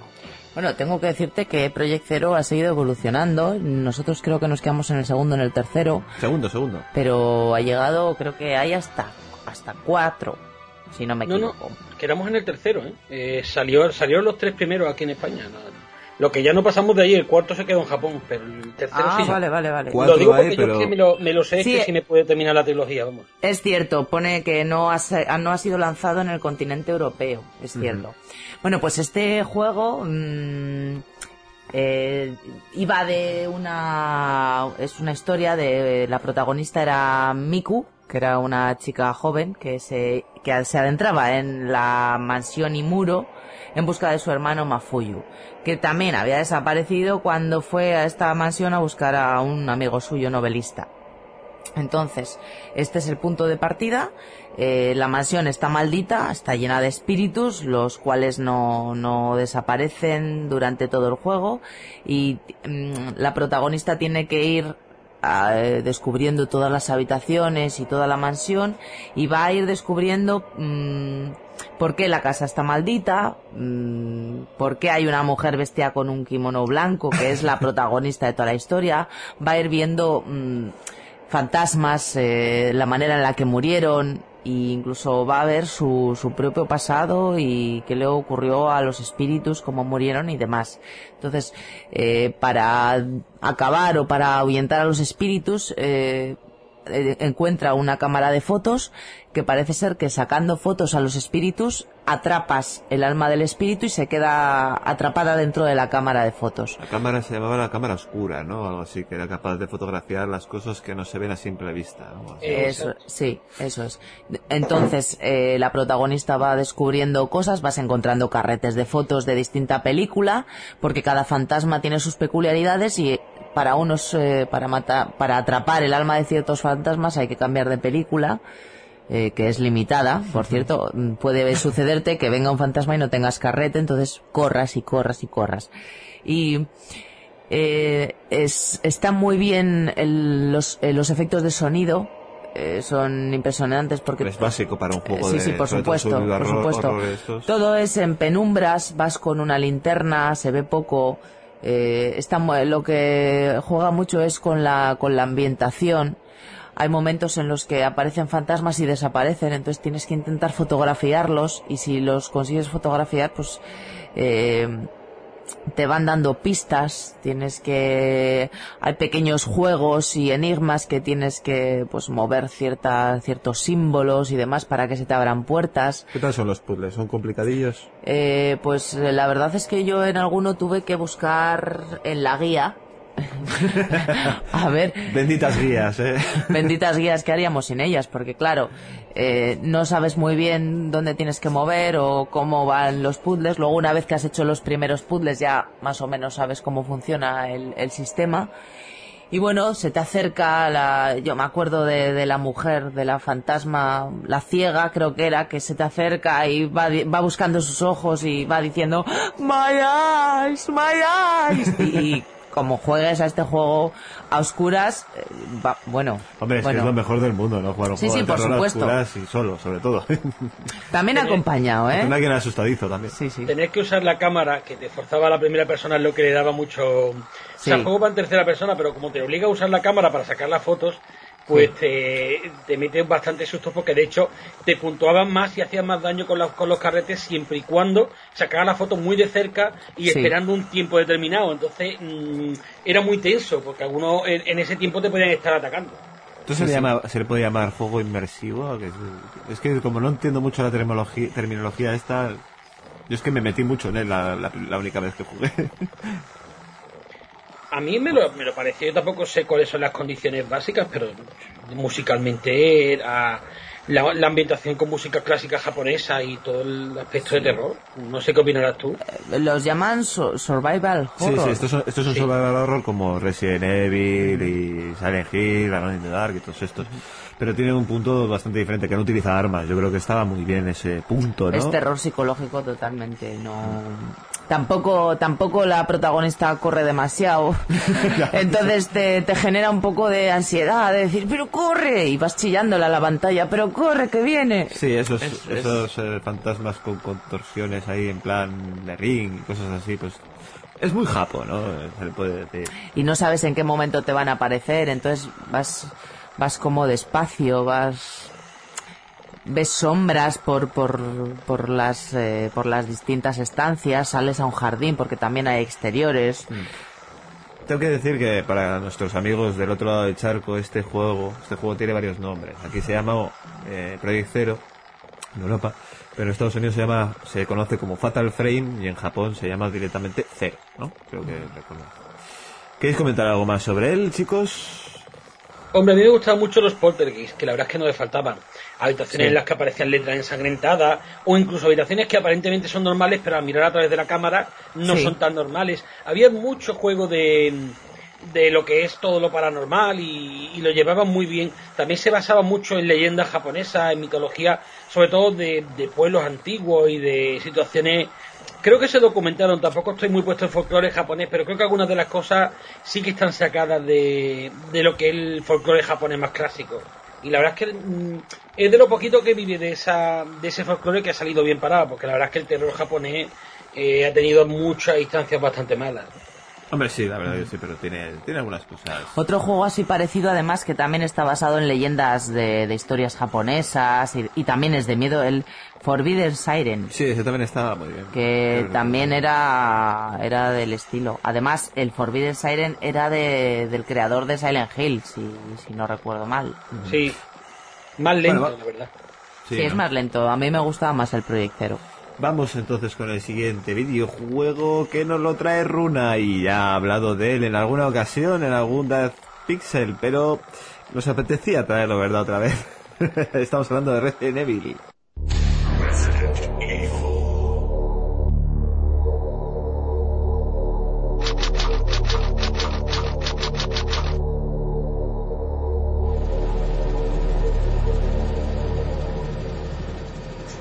Alpha Team is flying around the forest zone situated in northwest Raccoon City, where we're searching for the helicopter of our compatriots Bravo Team, who disappeared during the middle of our mission. Chris, you haven't found it? No, I haven't found it yet. Bizarre murder cases have recently occurred in Raccoon City. There are outlandish reports of families being attacked by a group of about ten people. Sí, señor, porque si hacemos este especial aquí en la guarida, pues no hablar de Resident Evil creo que sería casi un insulto, ¿no? Pues nada, el creador es Shinji Mikami, la desarrolladora es Capcom, ¿no? Yo creo que cuando hablamos de survival horror o horror, eh, inevitablemente pensamos en este juego, ¿no? O sea que ha tenido un progresar a lo largo de los años... Bueno, cuestionable, ¿no? Depende, depende de, de quien opine, ¿no? Eh, se le ha sacado mucha mucha tela y un huevazo de, de juegos para diferentes eh, plataformas, pero bueno, los clásicos clásicos se puede decir que son seis, ¿no? Aunque luego había uno por ahí que era el Code Verónica. A mí eh, me encanta ese, aunque a la gente no le gustó nada, a mí me gustó mucho. No me hizo mucha gracia a mí, pero bueno. En fin, ya, ya pues, el Resident Evil cero, luego el remake y demás, pero bueno, se puede decir que hay seis títulos. Yo al cero lo llamaba mudanza Evil. Me ponía histérico tener que estar trasladando objetos de un lado para otro. Era horrible eso, ¿eh? De verdad. Yo te voy a decir que el segundo me lo pasé en una tarde. El, el Resident Evil dos. El, el, el que salía Nemesis, ¿sí? Uh-huh. El, no, no, el Nemesis es el tres. O el tres, pues, pues fue el tres. El dos es el que se jugaba en, con dos personajes. Entonces si empezabas con empezabas con Leon, después jugabas una segunda parte con Claire, viendo lo que hacía ella mientras tanto y viceversa. Estaba muy bien, para mí el mejor de la saga. Yo estoy, estoy completamente de acuerdo, para mí es el es el mejor, y la verdad es que aunque bueno, los dos discos eran muy parecidos, ¿no? Porque aunque había algunos escenarios diferentes para uno y para otro, al final acababan pasando por los mismos sitios, ¿no? Era un poquito paradójico, ¿no? Que no se encontraran los dos personajes, nada más que cuando el juego quería que se encontraran, ¿no? Entonces, no sé, pero bueno, la verdad es que en mi opinión es el, el juego más completo de todos. Mucho mejor que el cuatro, aunque para muchos el Resident... Bueno, también hay que hablar de que el Resident Evil dos y el uno y el Nemesis y, y tal salieron para una generación de, de plataformas que, que los más jóvenes, nuestros oyentes frikis más jóvenes, pues no probaron, ¿no? Entonces para ellos a lo mejor el Resident Evil cuatro sea quizá un poco el que marcó la pauta, ¿no? Que es así como bastante... famoseta, no sé qué pensáis vosotros, pero vamos, yo que soy de los que jugó a los primeros, para mí, aunque yo debo decir que a mí me asustó más el primero, o sea, yo pasé más... Sí, como... el primero es el, el que asustó a todo el mundo, por eso tuvo tanto éxito, sí, ciertamente, pero el dos ya tenía algo más de acción, más que el primero, y al, el tres era pura acción, empezó a ser ya más acción, y ya derivado a lo que hay hoy en día. La verdad es que sí, el dos es más de, de acción y susto, ¿vale? Sí, eso es. Susto, es lo que yo comenté en su momento. Susto, susto tampoco, porque yo que lo jugué la versión PlayStation, ¿no? Eh, justo antes de que el... Lo típico, ¿no? Cuando el leaker iba a saltar por la ventana, la consola se ponía ahí a darle... Sí, bueno, sí, sí. Hacía el ruidito y yo, ya está, me la van a jugar. Y, y, y aún así te asustabas, ¿no? Entonces yo solía jugarlo con los cascos puestos y así no, no oía yo la... La consola. La... Y, y bueno, era terrorífico, tío. Pero sí, el primero a mí me hizo bastante más gracia. Primero porque fue la sorpresa. Y segundo porque el control era un poquito torpe, yo no me apañaba muy bien y eso me, me servía, ¿no? Para que me pusiera nervioso. Había poca munición, había, no sé, era, era todo... Estaba menos enfocado a la acción y al tiroteo y quizá por eso, pues te daba más. Aparte que estaba, todo se desarrollaba en una mansión, ¿no? Con lo cual eso siempre le da muchísimo... muchísima enjundia, ¿no? Muchísimo más terror. Aunque sí, lo... la, la, la ambientación era brutal, ¿eh? Yo, pero yo quiero recordar una cosa, porque es que siempre me gusta recordarlo, creo que lo recordé en el otro, en el Dark Pixel. Los cuatro pedazos de actorazos que salen al principio del juego. Es, horror, es horroroso. Cuando se va el helicóptero y hay uno que levanta el puño al cielo y, y se pone casi a llorar. Es, es terrible. Sí, porque hay que decir que las escenas cinemáticas pues eran escenas rodadas, ¿no? Con actores de verdad. Claro, tú pasabas bueno, de... de verdad.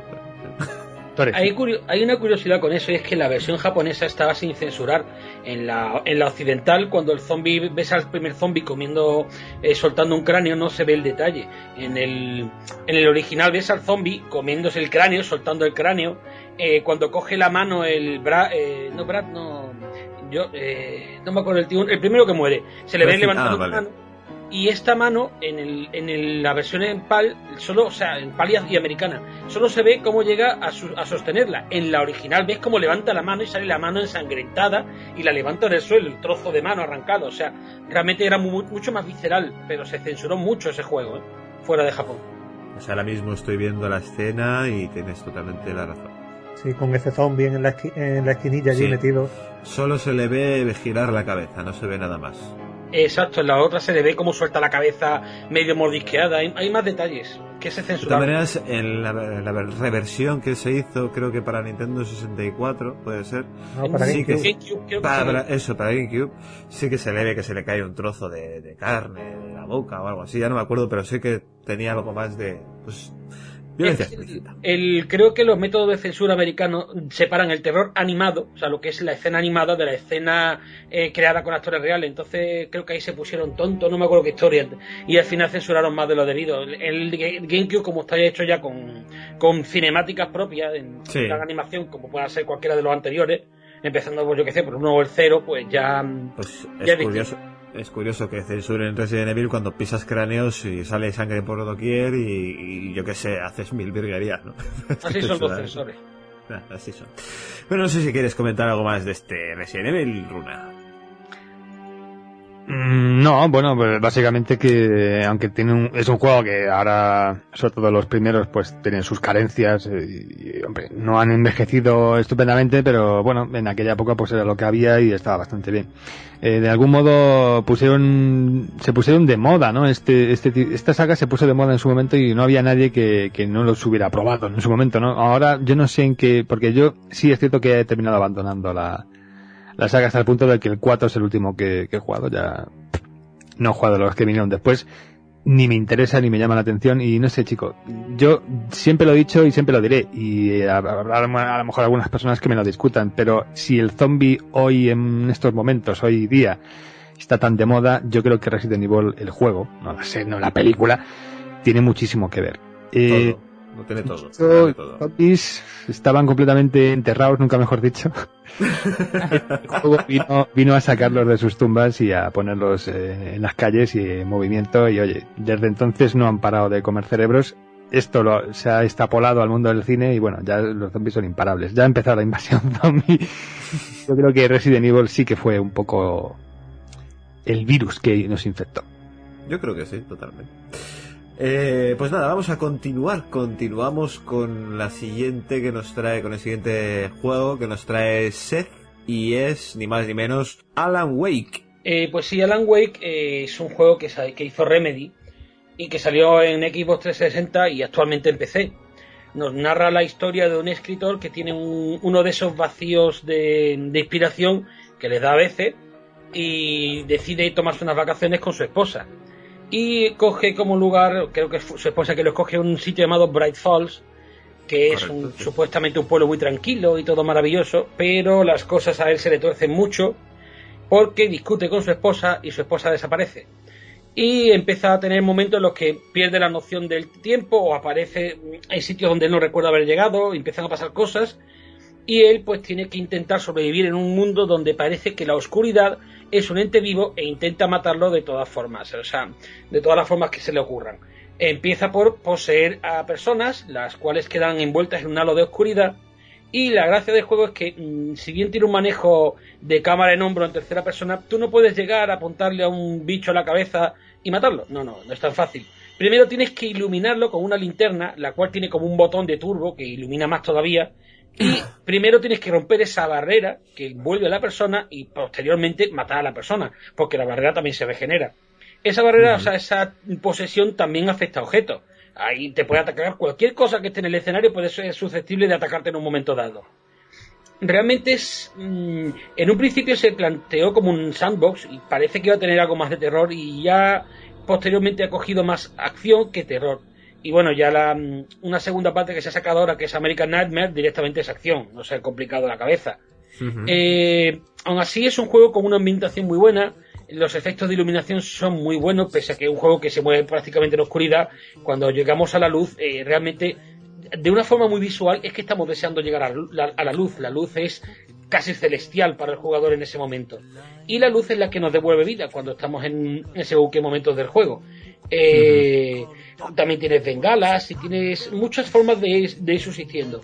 Y prácticamente el argumento es muy pasillero. Vas avanzando por una serie de sitios, eh, buscando unas páginas de manuscritos que hay por ahí, resolviendo la historia y pudiendo apañarte lo que es eh, para sobrevivir a hordas y hordas y hordas de enemigos que a veces podrás atacar y otras veces pues tendrás que salir corriendo hacia el faro o luz más próxima porque no tendrás otra forma de sobrevivir. Realmente destaco mucho sobre todo el doblaje español con un Lorenzo Beteta magnífico eh, doblando a Alan Wake y a Conchi López doblando a su esposa Alice. Bueno, y también a, a no recuerdo el nombre del personaje ahora, pero a lo que es a Salvador Aldeguer doblando también a todos los personajes. La verdad es que es un trío muy grande de actores y, y, y contribuye mucho a que te metas dentro de ese ambiente que está además llevado como si fuera una serie de televisión, separado por capítulos, con su opening y su ending, con canciones distintas en cada capítulo. Incluso hay una opción en el menú para ir escuchando las canciones que desbloquean. No sé, está hecho con bastante cariño en todo sentido ese juego. Salvador Aldeguer, corrígeme si me equivoco, es Rosar, ¿no? El, el que hace de Rosar que en, en Watchmen. Creo pero que recordad, sí, vamos, Salvador Aldeguer lo conocemos por Carl Winslow en Cosas de Casa o por... Sí, vamos, sí. Una voz muy, muy conocida de, del mundillo, lleva trabajando. Vamos, yo lo vi haciendo de Doctor Who, la de Tom Baker, hace ya veinte o treinta años. De hecho, es, de hecho este actor es el que pone la voz a Antonio Banderas desde que Antonio Banderas dejó de doblarse a sí mismo en las películas americanas, ¿eh? Afortunadamente. Pues, pues, es verdad, es verdad. Eh, bueno, eh, básicamente... Sí, Lorenzo Beteta, que es el que dobla a Alan Wake, joder, es que es la voz de, de Mulder, es la voz de Jack en Perdidos, y es que este tío dobla a todo el mundo, ¿no? O sea, el doctor Wilson de House do, dobla a tantísima gente que, que, que bueno, yo creo que los que más curran. Los buenos curran mucho, eso está clarísimo. Eh, gráficamente el juego no parece tampoco excepcional, pero tiene unos efectos de, de iluminación brutales y una ambientación cojonuda, ¿no? O sea, no sé, a mí hoy en día los juegos ya me sobrepasan. Hombre, supongo que la versión de P C, la cual no he, no he conseguido yo, pero supongo que habrá mejorado algunos detalles, pero es un juego que, que transmite muy buenas sensaciones cuando lo estás jugando. Tampoco te preocupas tanto por lo gráfico, no hay nada que te cante a la vista como para que te saque de la, de la ambientación cuando tienes el mando en la mano, que a fin de cuentas es lo que uno le pide a un buen juego. ¿Alguna vez, alguna más ha jugado a este juego, chicos? Bueno, yo he jugado a, a la American Nightmare, que se supone que es, no sé, una continuación directa, realmente no llega a ser, pero es que tampoco merece mucho la pena hablar. Mucho más arcade, mucho más de pegar tiro y pierde un parte del encanto de lo que tiene el juego original. Eh, una noticia de última hora nos va a decir Cugar, porque acaba de leerlo, está aquí, está no para de trabajar. Eh, hombre, igual ellos lo saben. Parece ser que va a haber secuela de Amnesia del videojuego. Sí, exacto. Pues sí. Lo acaban de, de, de publicar hace unas horas y bueno. Pues parece que bueno, luego hablaremos de, luego hablaremos del de juego, la primera sí, parte, así que para los amantes de American de Amnesia, perdón, eh, la verdad es que es una buena noticia. ¿Algo más de Alan Wake, chicos? No, hay un pequeño detalle final y es que salieron dos D L Cs, que uno se llamaba El Escritor y otro era um, La Señal, que hoy por hoy todavía no he tenido oportunidad de hacerme, pero que en algún momento pretendo conseguir también, vamos. La verdad es que por la, el argumento parece sacado de un libro de Stephen King, vamos, siempre con escritores que pierden a sus mujeres. De hecho, es que es la, las dos primeras palabras del, del juego, cuando tú arrancas, lo primero que dice es, es eso. Stephen King dijo una vez y empieza a hablarte de, de sí, Stephen ¿no? King, o sea, es, es un homenaje a Stephen King en todas las reglas. Se nota, se nota. Pues nada, vamos con el siguiente y vamos directamente con el juego de Gref y del juego del que estábamos hablando, de Amnesia. Bueno. Cuéntanos, cuéntanos porque estoy cagadito. Yo no voy a mentir, este, este título lo he jugado, he jugado esta tarde antes de ponernos a grabar, no he podido terminarlo, aviso ya que no lo voy a terminar. Y básicamente es que ¿Pero puedo por qué? Decir... ¿Qué os transmite? Porque me estáis dejando de piedra, ¿eh? Yo básicamente es que soy muy cobarde y con este juego ya directamente lo confirmo y lo reafirmo. Este juego, este juego es un juego indie llamado Amnesia The Dark Descent y está, bueno, apareció en dos mil diez, desarrollado por Frictional Games, que es una pequeña desarrolladora sueca. Que, bueno, no es el primer survival horror que hace esta gente. Ya hicieron una trilogía llamado Penumbra, que también tiene mucho que ver con este título, pero bueno, nos vamos a centrar en lo que es el Amnesia. Esto es un juego, una aventura en primera persona, un survival horror hasta las máximas consecuencias, en donde encarnas el papel de Daniel, un joven eh, que despierta encerrado en un castillo y, bueno, haciendo al honor a, al nombre del juego, no sabe nada más que su nombre. La ambientación está a mediados del siglo diecinueve y, lo, como decía, solo sabe su nombre y que hay algo que le está persiguiendo. Como decía, es un survival horror hasta las máximas consecuencias porque, eh, a diferencia de un Resident Evil, un Silent Hill, un Dead Space, juegos que se pueden hablar ahora, es que aquí en esos juegos lo vas a pasar mal, pero quieras o no quieras siempre tienes un arma, ¿no? Siempre puedes decir, oye, pues venid para acá que yo voy a matar de cualquier forma. Aquí no, aquí no, aquí lo único que tienes es una lámpara, una lámpara que además no tiene, que tienes que ir rellenando para no quedarte oscura. Bueno, tienes la lámpara y tienes el ingenio para quitarte de en medio, porque hay algo o hay ciertas cosas que te están siguiendo. Y bueno, da miedo, pero maldita sea, da, da mucho, mucho cague. La banda sonora, la banda sonora es casi inexistente, o sea, es casi testimonial. Y a veces lo que único que escuchas son ruidos, golpes, un grito por aquí, un grito por allá, y luego otras cosas que se traducen en que el protagonista, a lo largo de estas cosas, va perdiendo cordura. Lo que hace que lo veas todo borroso, hace que el pobre, el pobre Daniel se ponga a temblar, a farfullar, se empieza a lamentarse, a pegar gritos, y ya todo eso, todo eso se te pega. O sea, porque tú, como esto en primera persona, mmm, lo captas, lo juegas y lo, y, y, y lo vives como si lo, como si fueras tú el pobre eh, Daniel. Eh, sobre el juego, pues, hay muchos puzzles, utiliza eso, eh, juega A, a tener puzzles como no, no en otros juegos. Y destacaríamos el motor gráfico. Ya sé que no se suele aquí hablar mucho de, del tema de, de tema de motor y demás, pero el motor gráfico es un es creado por esta compañía, se llama el H P L Engine, y bueno, son las iniciales de H P Lovecraft, que esta gente son unos fans de, de este hombre.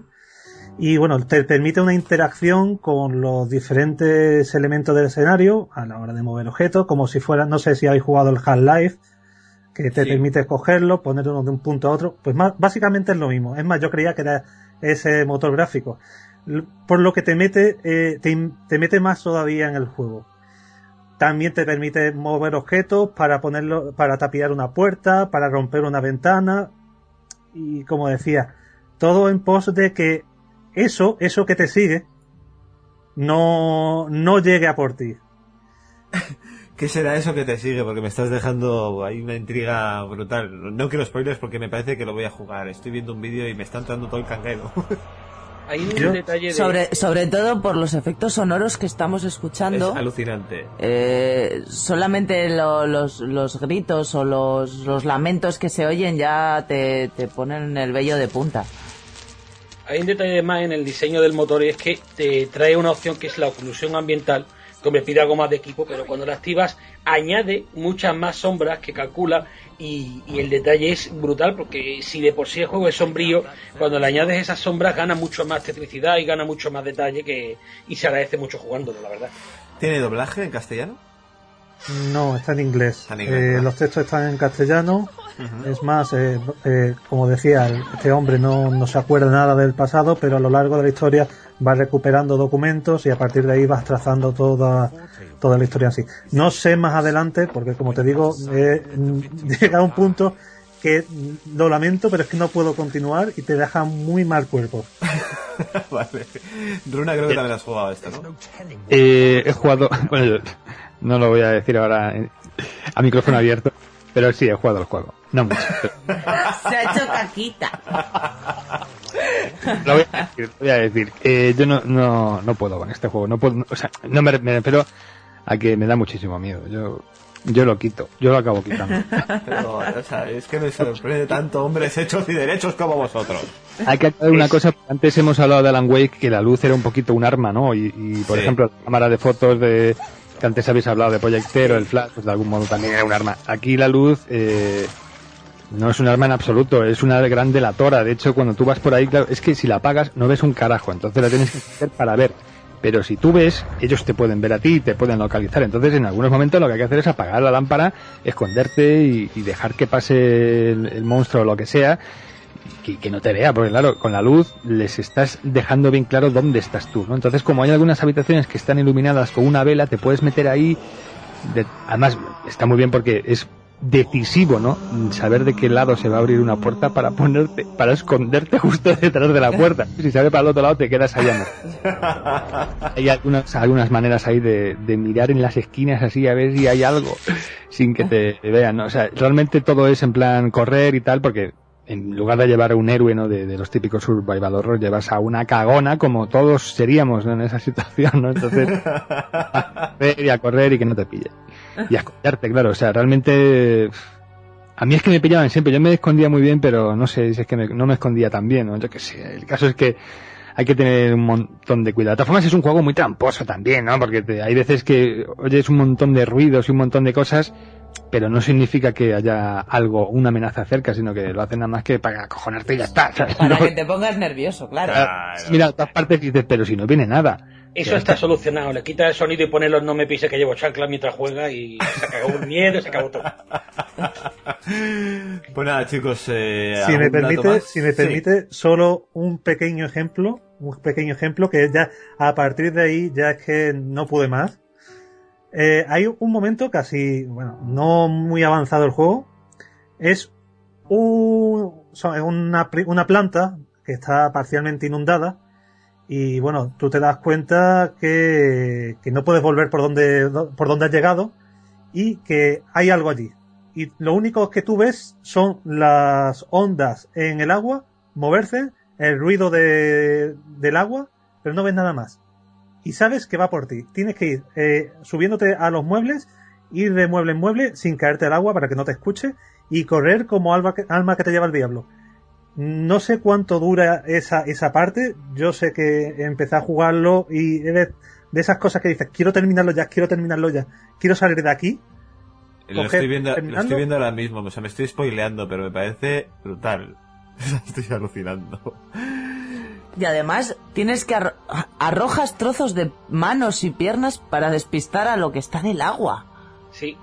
Es alucinante. Eh, es en cierto sentido una especie de, por decirlo así, juego de terror perfecto, porque es verdad que asusta a mucha gente y eso hace que un juego de terror sea un juego de terror, porque claro, ¿no? Claro. Últimamente un Resident Evil no te asusta, te puede poner tenso. Yo personalmente, ahora aquí me quiera pegar de cogotazos, pero Resident Evil me ha parecido más un juego de tensión, porque es eso de pasillo, diez zombies, sí. una bala. Es sí, más tenso sí. que terrorífico. Yo no recuerdo haber dado ningún repullo gordo.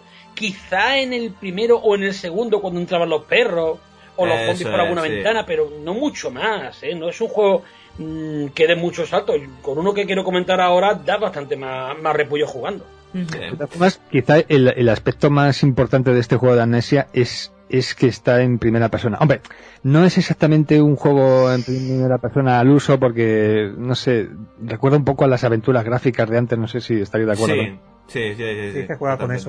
Juega pero, que tú tengas el, el puntero para coger las cosas y moverlas. Pero es que da muchísimo más miedo. Por ejemplo, en Resident Evil tú, eh, dependiendo de la cámara donde estuviera situada en cada habitación, el, el, claro. el personaje que tú controlabas podía estar muy alejado de la pantalla, entonces tú ves que los monstruos van hacia el, tu personaje, entonces es distinto que si ves que los personajes van hacia ti, ¿no? Entonces en estos juegos en primera persona es un poco también, aunque yo no considero Bioshock exactamente un juego de terror, pero ha sido uno, uno de los que más me ha asustado de los de última generación, porque eh, joder, es que vienen a por ti, los monstruos son así.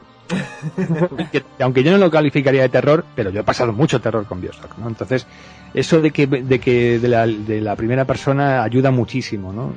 Pero, o sea, ayuda muchísimo a que la sensación sea muchísimo más tensa y terrorífica, me refiero, no sé si estaréis vosotros de acuerdo conmigo. Sí, eso pasa, al menos me pasó a mí con el Container, que también es un juego que realmente no es, es un survival, pero también tiene eso, que juega mucho a ser en primera persona, a que si pasa algo te lo comes entero. Claro, eso es, eso es lo bueno de, de, un, de una cámara en primera persona. Bueno, vamos a continuar, eh, vamos a continuar, eh, pero primero vamos a hacer una pequeña pausa, eh, y luego volvemos con la segunda parte, con los, con, la, con los últimos juegos, y volvemos enseguida, chicos.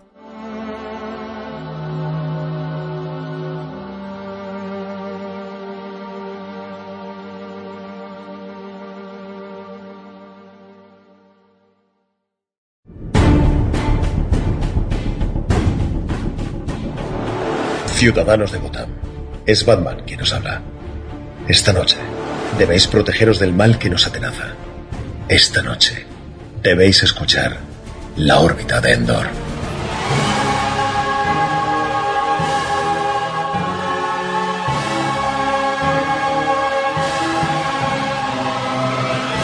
La órbita de Endor, un programa dedicado a la fantasía, la ciencia ficción y derivados en todas sus vertientes. Cine, libros, cómics, videojuegos, manga y anime, juegos de rol, merchandising y mucho más, en un formato fresco y original, con el mejor equipo de colaboradores y entendidos en diferentes materias, dirigido por Antonio Runa. La órbita de Endor, mucho más allá del simple friquismo.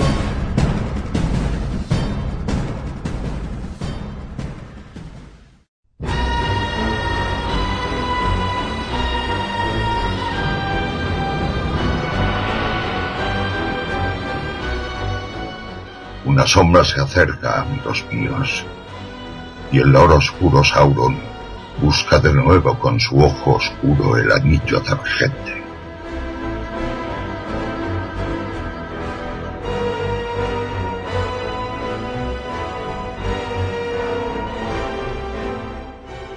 Humanos, enanos y elfos no pueden ayudarnos ya, y yo, Gandalf el Gris, os pido que os unáis de nuevo a una comunidad, pero esta vez es la guarida del Sith.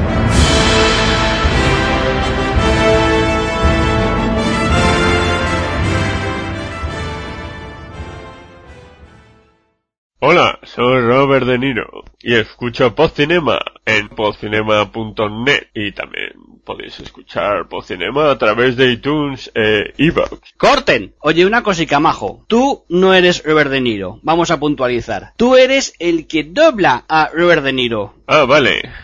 Hola, soy el que dobla a Robert De Niro y escucho Podcinema. ¡Corten! Oye, que, que no, que no. Que mejor dicho, vamos a ver. Eres el que imita al doblador de Robert De Niro. Vale. Hola, soy la imitación del que dobla a Robert De Niro y escucho Podcinema. ¡Corten! Espera un momento, imitación de Robert De Niro. Que aquí en Podcinema hacemos las voces que nos sale del ojete. Mira, lo hacemos así. Hola, soy Robert De Niro y escucho Podcinema en podcinema punto net, y también nos podéis escuchar a través de iTunes y iVoox.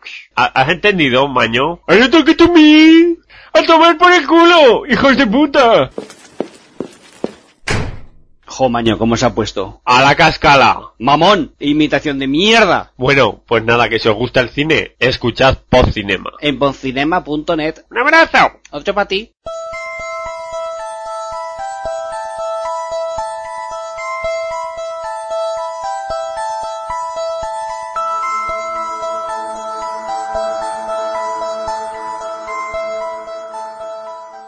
Y vamos a continuar con el especial Juegos Terroríficos, y vamos con la segunda tanda, que también comienza con Cugar.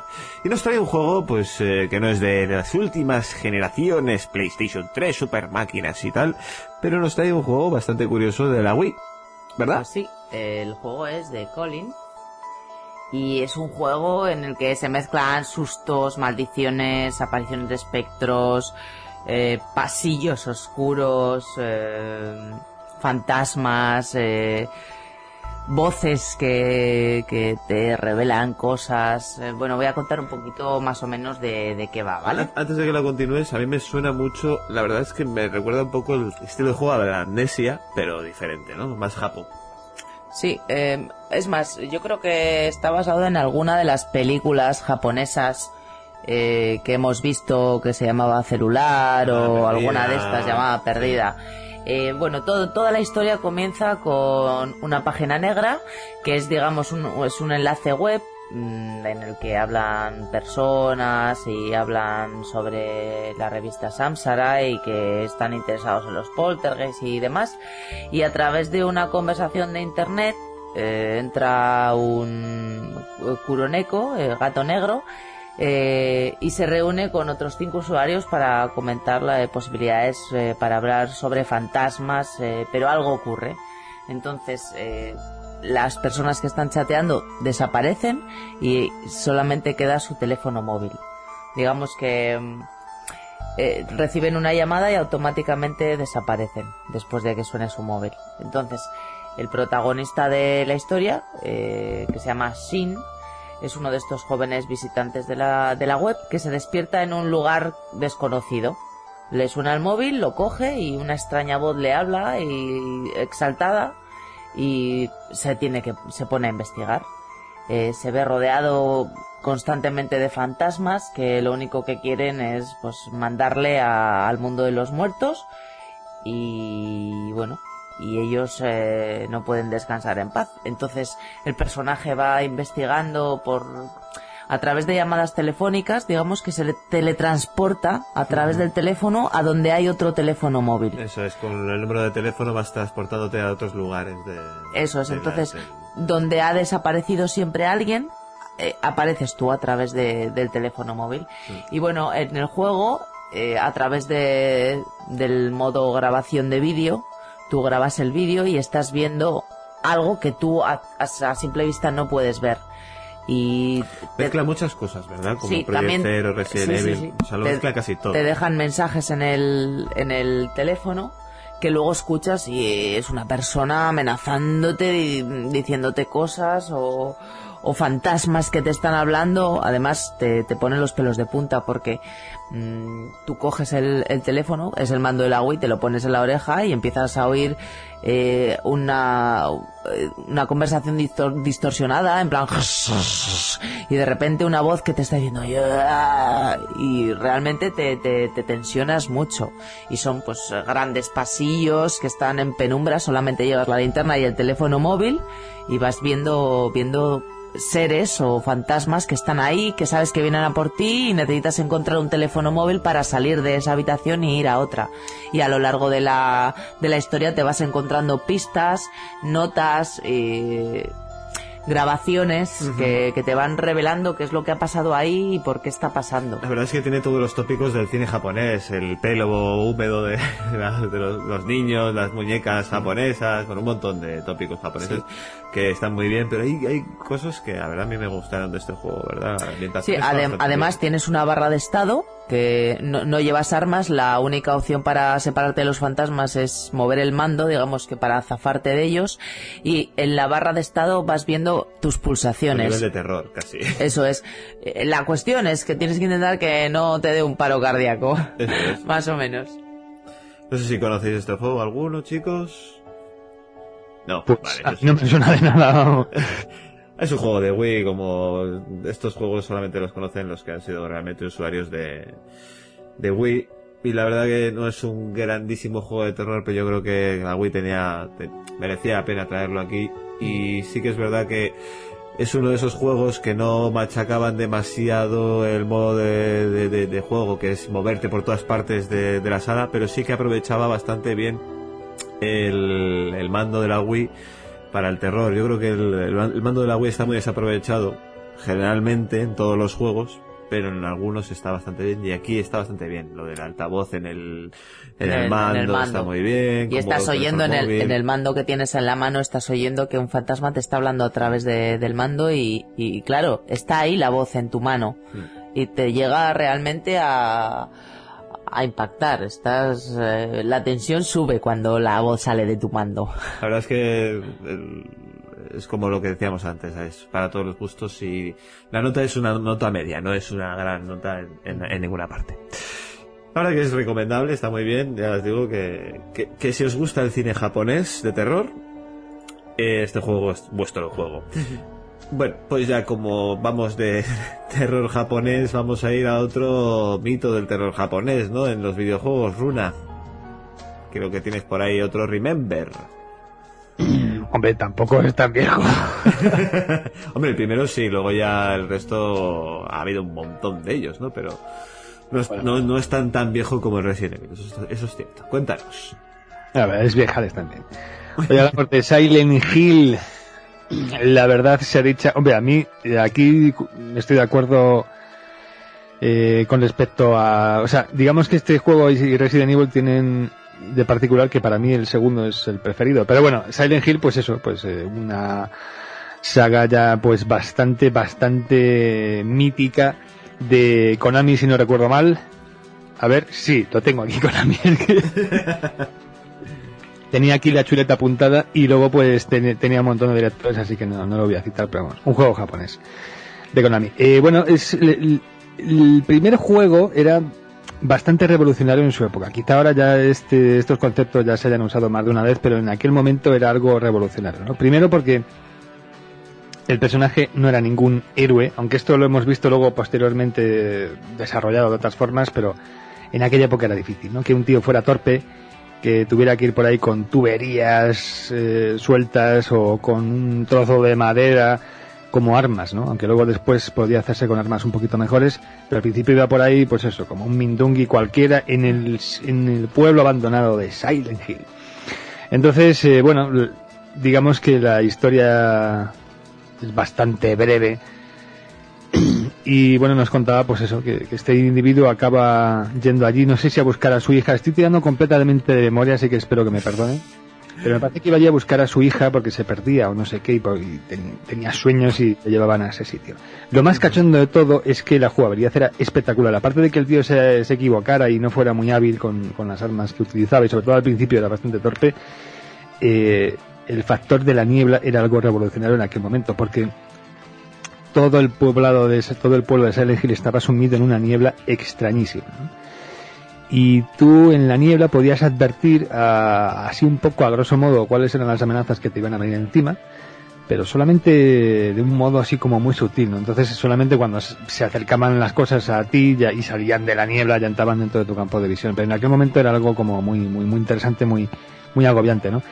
Eh, quizá este juego lo más importante de todo era la diferencia que había entre el día y la noche. De hecho, había una diferencia espectacular, ¿no? Y el meterse en algunos escenarios. Yo recuerdo todavía la, la, el momento, ¿no?, en el que me metí en el colegio, que era terrible, o sea, realmente era algo acojonante. También aquí tenías el tema de la linterna, si la encendías te veían y si la encendías pues no veías nada, entonces ibas por allá a, a, a locas, ¿no? Lo cual era mejor que, que encendieras la, la linterna, pero bueno, aquí al menos podías tener alguna pistola o algo así, aunque había muy poca munición, o liarte a palos con las cosas, o sea que el tío por lo menos podía enfrentarse a este tipo de amenazas. Luego ibas, no sé, es que yo recuerdo que había situaciones muy muy extrañas, ¿no? A pesar de que el pueblo estuviera abandonado, todavía te encontrabas a gente por ahí que, y tú, claro, yo me preguntaba como jugador, o sea, ¿por qué sigue habiendo gente aquí? Gente, comillas, normal, aunque luego todo era muy sospechoso y demás. Era bastante curioso. Luego además tenía una historia muy muy compleja, ¿no? Con una secta que era con una religión así bastante extraña, que eran de algún modo los responsables de haber desatado toda esta situación. Y bueno, la verdad es que aunque Silent Hill, en mi opinión, dos era bastante mejor que el primero, no fue tan revolucionario, ¿no? Daros cuenta que estamos hablando del año noventa y nueve. Uh-huh. El primer juego salió para PlayStation, o sea que estamos hablando de un juego pues que a día de hoy lo ves y te descojonas, ¿no? De los gráficos. Sí, claro. Pero bueno, en aquel momento estaba bastante bien. Y bueno, ya te digo, puso el mundo del survival horror patas arriba. Hombre, yo tengo que decir que no he jugado más que al primero y al último. Bueno, el último realmente no es el último, el Shattered Memories de Wii, que también está para, para, para otras plataformas. Tengo que decir que el uno, efectivamente, me, en algunos pases me daba miedo, pero después de haber estado con el Resident Evil, no me dio demasiado miedo. Me gustó, me gustó porque la historia, la verdad, mejor que la del Resident Evil. Era más, más completilla y, y tenía sus tramas. A mí me gustó bastante. Era más eh, más japonés, más drama, un poco así. Yo, por ejemplo, c- casi que salió parecido al... Bueno, igual salió un poquito más tarde. Me gustaba más, eh, por miedo, el Alone in the Dark. Es, el, es, es bastante anterior el Alone in the Dark. El Alone in the Dark, no, el primero, se... el año noventa y tres. Sí. Sí, pero supongo que se referirá al cuatro este que salió... Pues, sí, claro, es cierto. Sí, que salieron casi a la vez con este, es verdad. Sí. Chicos, ¿queréis comentar algo más de este? Porque yo igual quiero luego comentar algo del Shattered Memories, porque es el último que he jugado y me ha gustado bastante. Lo que más, lo que más me, me rayaba de este juego era el, el sonido de la radio, que decías, sí, ya vienen, ya vienen. Casi era más, eh, oías el sonido y decías, ya vienen, están aquí cerca. Ese, ese es el Shattered Memories, sí. La, no, no, también en el uno. La, la el música, uno, sí, que era... Eh, música industrial, como se le conocía, sí. los, los programadores, cuando Akira Yamaoka les presentó la música, pensaron que se había, que había un bug, que estaba mal, cuando realmente eso era la música, es lo que él pretendía, y la verdad es que la sensación es brutal cuando estás jugando con temas como Devil's Lyric o con varios más de los que había. Eh, era terrorífico jugar, y más con el, el, ese ultramundo que aparece luego, y, y detalles... A, a veces detalles muy tontos, pero que a la hora de jugar hay un detalle, no es muy spoiler, la verdad, hay una escena en el hospital que hay el bajo y dos plantas. Tú subes, revisas las plantas y cuando llegas al ascensor te encuentras que hay una tercera planta. Y tú dices, ¿esto qué? Porque hay un botón más. Y yo, pues, claro, tú estás jugando y dices, yo juraría que solamente había un, un dos plantas, porque le das a la tercera y te encuentras en el mundo ese alternativo del hospital, donde bueno, todo es eh, oxidado. Es una sensación muy, sobre todo de que, de que el mundo te va arrastrando, que es algo que se perdió posteriormente. En estos primeros juegos te arrastraba el mundo. También es muy inteligente el uso de la niebla para ocultar la incapacidad de la consola de tirar de más, porque realmente ese juego explotaba la consola. Tú en emuladores quitabas la niebla y veías como el escenario se dibujaba a dos palmos del personaje, porque es que no podía la consola tirar de aquello. Fue, la verdad es que consiguieron usar la niebla y la oscuridad muy bien para disimular la incapacidad de la consola, y la verdad es que no es como otros juegos como el Turok, donde era agobiante, la niebla la tenías delante de la nariz. Era algo mejor llevado y que se que en su época se, se jugaba muy bien. Yo me quedo con un detalle que me encantaba de esa saga con respecto a Silent Hill. Había escenarios en Silent Hill, siempre con Resident Evil, había escenarios donde había, por ejemplo, katanas o tubos, armas que podías usar y no los podías coger porque eran parte del decorado, no se podían tocar. En este sí. juego tú veías una katana, un tubo, lo que sea, y lo cogías y decías, pues mira, esto me va a venir bien. Y te apañabas más, en el Resident Evil nada más que tenían la navaja trapera esa que no servía para nada, y era agobiante. Yo decía, por Dios, con la cantidad de armas que hay, con la que puedes hacer a los de Rising para matar zombies, y en el juego nada más que puedes coger el, el, la navaja esa oficial de los Star y la pistola de turno que se quedaba siempre sin balas. Muy agobiante. Es verdad, es verdad. Es que ahí estaba el truco, que en los Resident Evil, aunque visualmente eran más bonitos, iban de fondos pre-renderizados por aquí y por allá. Mientras que el Silent Hill era todo el motor gráfico hecho por la propia consola. Uh-huh. Y por eso, aunque no visualmente no quedaba tan bonito, a la hora de la verdad es que am- amortizaba hasta el último mo- momento la consola. Una cosa de los Silent Hill que tocaba mucho eran los, las bestias, que eran tenían un diseño muy muy bueno, ¿no? Eran sí. atemorizantes. Bueno, ¿quién, quién no recuerda el... No sé si tenía nombre... Vamos, yo siempre le llamé el cabeza pirámide este, no sé qué. Pyramid Head, sí. Pyramid Head. Pyramid Head, no, vale, vale. Eh, en fin, es uno de esos personajes carismáticos, ¿no? Porque además tú le veías venir, sabías que cuando te iba a dar el mandoble hacía un movimiento previo y sabías que te tenías que quitar de su arco de acción porque si no moría. Eso sea punto, no había más historia, ¿no? Era un tío letal. Pero bueno, era fácil de torear porque era lentillo y demás, pero joder, daba miedo. Y la primera aparición de este personaje, aunque luego la, acababa perdiendo parte de su impacto, ¿no? Pero la primera vez que aparecía este personaje, pues decías, joder, o las enfermeras y este tipo de cosas. Sí, las enfermeras, qué grande. Las enfer- A mí, lo que más miedo me daban eran los fantasmas niños estos del colegio, sí. que además no eran, no eran, no hacían nada, pero a mí me acojonaban por el tema este de que los niños, los espíritus de niños son muy cabrones. Son muy malos. Es Las... que en el, en el original, en el Silent Hill original japonés, eh, los teddy bear, que eran los, unos bichos que salían en el juego, no eran teddy bear, eran niños con un puñal. Es, de hecho, si os si veis la demo que se distribuía con el Metal Gear Solid, venían esos niños en la demo, pero después los cambiaron, los censuraron en Europa por lo de siempre, ¿no? Pero originalmente era así. De hecho, tenía gracia con respecto del Pyramid Head, porque tú cogías eh, en un momento dado la espada del Pyramid Head y pensabas, hostia, y ahora voy a partir la pana como Pyramid Head. Después la, la espada no servía para nada, pero tú la tenías ahí y, está, y te sentías todo power, ¿no? Pero tengo que decir que el Silent Hill, el último que jugaba es el Shattered Memories, que la verdad yo no sabía que tenía tan buena puntuación, pero sí que la tiene, y este juego eh, lo dejamos de jugar por miedo. También, pues como a vosotros con el Amnesia, pues a nosotros nos pasó con eso. Yo este. Cuando hacía el, salían los monstruos rosas, que encima eran rápidos, sí, claro, y te perseguían, yo soltaba el mando. Sí, sí, lo decía, soltaba, toma, lo esto te lo pasas tú. Y la verdad que no sabía, yo me, me metí ahora mismo en Mary Station y tiene un ocho, la verdad que me ponen como muy bueno.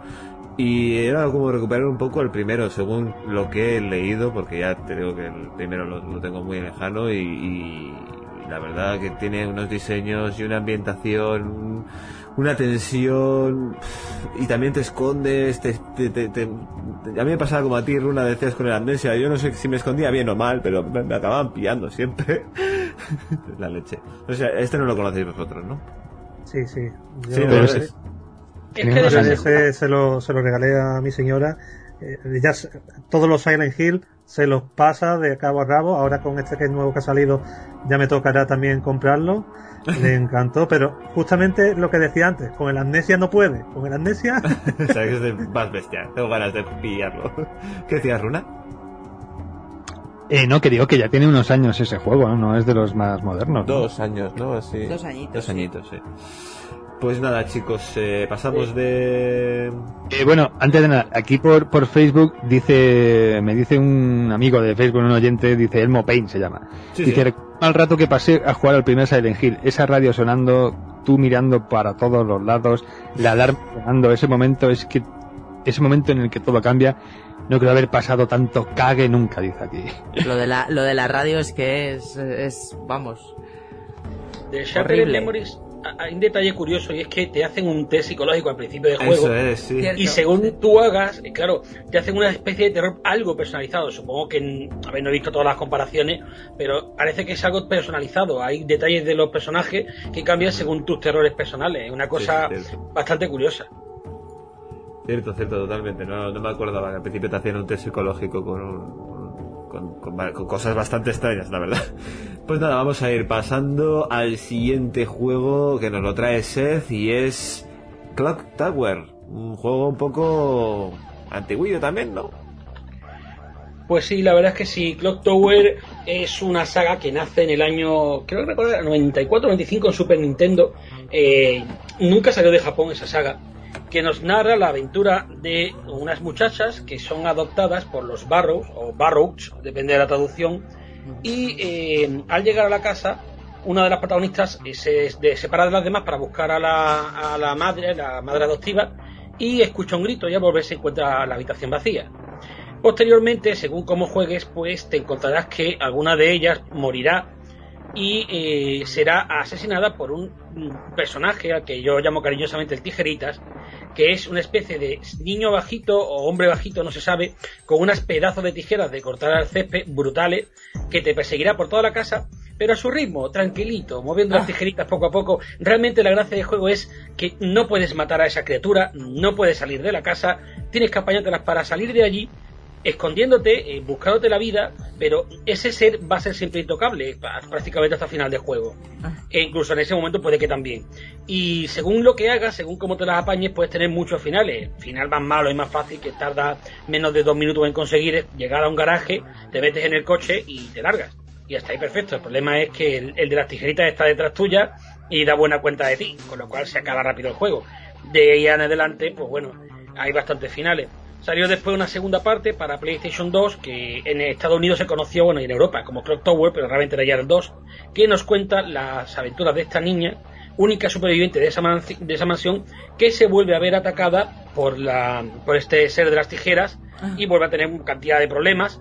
y bueno, las investigaciones, no es una aventura gráfica, pero tiene cierto componente de ello.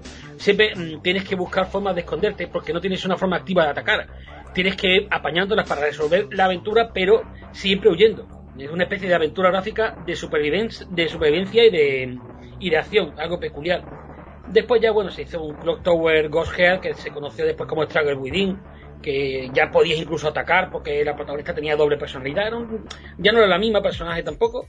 Y después, como quebró Human Entertainment, que es la que lo hacía, pues Capcom compró los derechos e hizo Clock Tower tres para PlayStation dos, que realmente no tiene nada que ver con nada, pero mantiene un poco el formato, aunque, aunque ya no se maneja con un, una especie de puntero, porque, hombre, el juego no va con ratón, pero como si lo fuera, va con un puntero todo el tiempo, aún siendo de consola. Sin embargo, este Clock Tower tres ya directamente manejas al personaje y hay, tras cada escapada, porque hay varios asesinos en este juego, tenías un momento de confrontación.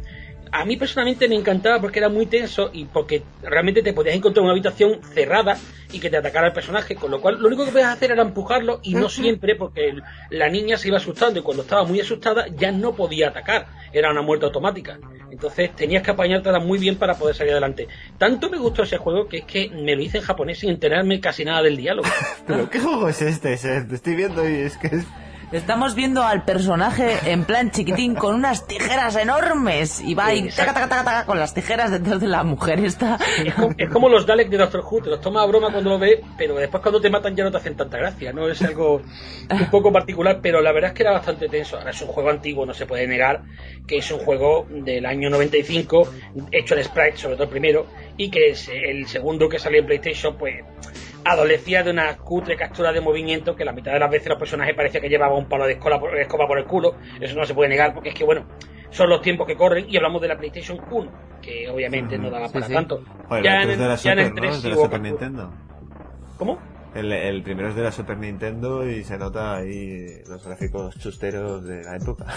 Se, se hizo un remake para PlayStation que se llamó Clock Tower First Fear, eh, que fue eso, un remake. Hicieron un pequeño cambio al final, porque hay un detalle que te cuentan al final del, del segundo juego que enlaza con el primero. Entonces lo que hicieron en el primero es meter un pequeño enlace en ese remake. Pero vamos, que realmente es un grandísimo juego, los juegos en Super Nintendo o en PlayStation. Hombre, Super Nintendo, si tenéis alguna curiosidad, lo podéis encontrar por emuladores. Creo que se llamaba Gideon C, el que hizo un parche para traducir el juego, por lo menos al inglés, que ya es mejor que el japonés. Pero bueno, eso ya es buscar por ahí. Es que ves a la niña de las tijeras y no puedo con ella. Me, me, me río. Se supone que este juego está inspirado en la peli de Argento Fenómena. Exactamente, de Fenómena de Darío Argento. De hecho, en el juego de Play te venía un panfleto para que te compraras la película. O sea, el juego venía en japonés, venía un panfleto en japonés recomendándote la película. De es que de hecho la protagonista se parece mucho a Jennifer Connelly, porque se inspiraron en Jennifer Connelly, que es la protagonista de, de Fenómena. O Creepers, creo que es como le llaman en Estados Unidos. Yo es que no he visto la peli, pero según parece el psicópata de la peli es el muy parecido al Tijeritas este que dices tú, ¿no? No tiene, no tiene demasiado que ver, porque realmente solo hay una persecución y es al final de la película, pero hay detalles argumentales que sí tienen que ver, pero son esos, detalles argumentales. Realmente Fenómena tira por otros derroteros, es más de investigación y no estás encerrada en un sitio al principio de la película ni nada. Realmente es una niña que tiene cierta empatía con los bichos y que investiga unos asesinatos. Pero hay ciertos detalles que se usaron para el juego. Aquí en, en Facebook me comenta Yo Alternativo, dice: la niña que tenía que esconderse de un grandullón con un hacha o algo eh, cada vez que sonaba el reloj de la torre. El, Vaya ese, era, ese era Hunting Ground, creo. Ese era el Memento Hunting Ground, que había un enemigo. O bueno, no, no, quizás... Sí, en Clock Tower tres hay uno con un hacha, sí, sí, sí. Ahora recuerdo, en Clock Tower tres sí había uno de los enemigos que llevaba un hacha. ¿Y, y el momento ese que sonaba el reloj de la torre, qué pasa? ¿Que daba mucho miedo o qué? Porque este... eh, no, es que realmente el, el Clock Tower lleva el nombre porque eh, la mansión donde se desarrolla todo, una, una mansión en Noruega, era una mansión con una torre de reloj y los aldeanos la conocían como la Clock Tower, pero realmente es toda la razón por la que el juego se llama así. Hay un detalle al final que tiene relación con esa torre del reloj, pero realmente no hay nada relacionado a nivel terrorífico con esa torre, simplemente es que la mansión donde ocurre todo en el primer juego es la Clock Tower. Vale, pues después de dejarme totalmente desconcertado con este juego, no, no lo conocía y no sé si lo conoceré algún día. Eh, Correcto. Dime. Que lo retromola. Lo retro lo, lo, sí, lo retromola, pero bueno. hay, hay calidad, ¿no? Eh, vamos con un juego que creo que es de PlayStation dos, ¿no? Me parece ahora, Gref. No, no, es de Dreamcast, digo, de, de trescientos sesenta. No, eh, eh, la verdad es que cualquiera que vea este título, uff, es durillo, es durillo. Pero, pero bueno, estamos a, vamos a hablar del Deadly, Deadly Premonition. Este juego apareció en el dos mil diez, aunque parezca que salió diez años antes. Eh, en Occidente solo salió en trescientos sesenta, aunque en Japón sí hay una versión en PlayStation tres. Y bueno, el nombre original era Red Seed Profile. Este juego eh, fue desarrollado por Access Games, es un estudio muy pequeñito, muy pequeñito, son apenas treinta personas. Y tardaron casi cinco años en hacerlo, porque estuvo Eh, a punto de ser cancelado cuatro veces. Lo que es el argumento, el argumento gira en torno a un agente del F B I llamado Francis George Morgan. Este hombre es bastante, bastante peculiar, y ahora explicaré el porqué, el cual llega a un tranquilo pueblo que se llama Greenvale a investigar un asesinato. Bueno, nada más que tú empiezas a jugar, ves la introducción, cualquier oyente puede verlo. Si no se le derrite las, derri- las, las retinas. De los eh, graficazos. Sí, sí, es que es muy duro. Eh, Veis que en la introducción se ven dos niños, dos niños gemelos, que encuentran un cadáver de una chica colgado en un árbol. Este cadáver totalmente desnudo, es, se trata de Anna Graham. Y al parecer todo apunta a que ha sido la víctima de un asesino en serie eh, que se encuentra en aquel pueblo. Uh-huh. Bueno, ya digo que como tal no es ni mucho menos el más terrorífico de, de los que hemos hablado hoy, pero bueno, tiene, tiene sus cosillas y, a, a, y en algunos momentos puede llegar a ser un tanto perturbador. Nada más empezar, tenemos un tutorial donde el protagonista está en una habitación, una habitación que nos servirá también de menú, una habitación sin paredes, eh, con un... totalmente lleno de objetos, muy raro todo, muy muy bizarro, y nos encontramos a los dos niños de la intro vestidos de ángeles sentados en el centro eh, susurrando susurrándose cosas en voz baja. Ya desde el primer momento te quedas así con una cara de, de lo que ¿qué es esto que estoy yo yo jugando? Si, si conforme vamos avanzando nos damos cuenta de, de ciertas cosas. En el principio, como decía, el el personaje, el, el protagonista, Francis George Morgan, es muy peculiar, y es que eh, está un poco oído de, de la cabeza, y es que este hombre en casi todo el juego se dedica a hablar con un compañero imaginario llamado Sax. Cada dos por tres empieza a hablar con Sax, no sé qué, da igual que esté en una conversación con cualquier persona, da igual que esté en el coche solo, empieza a hablar con Sax. Ese Sax, el Sax en este caso, es el propio jugador. O sea, se rompe la, la cuarta pared en este juego. En todo momento empieza a hablar contigo como si fueras un personaje más. Y es a partir de ahí lo, eh, por lo que el juego va enganchando. Te das cuenta que el personaje es una joya en bruto, y el juego también, pero se nota que no han pulido demasiado.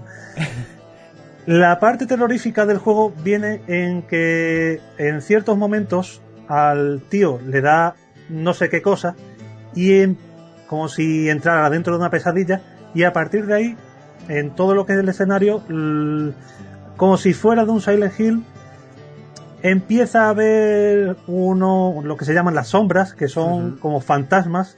No sé si has visto, habéis visto algún vídeo mientras estoy, estoy viendo y... bueno. Son un, unos tíos que que, que uh, se parecen a los de The Calling, porque he visto uh-huh. antes de imágenes. No se le ven los ojos, una sonrisa de oreja a oreja, y sobre todo lo más raro es que andan así como de espaldas, sí, y encorvados. Eso es lo más curioso, que todos andan como la niña del exorcista en la versión extendida. Eh, exacto, exacto. sí. Pues lo, lo mejor de todo es que tú te pasas esas escenas y luego como si no hubiera pasado nada. Luego más adelante todo tiene una lógica, pero en principio te queda ¿por qué, por qué ha pasado esto? ¿Por qué, qué está ocurriendo aquí?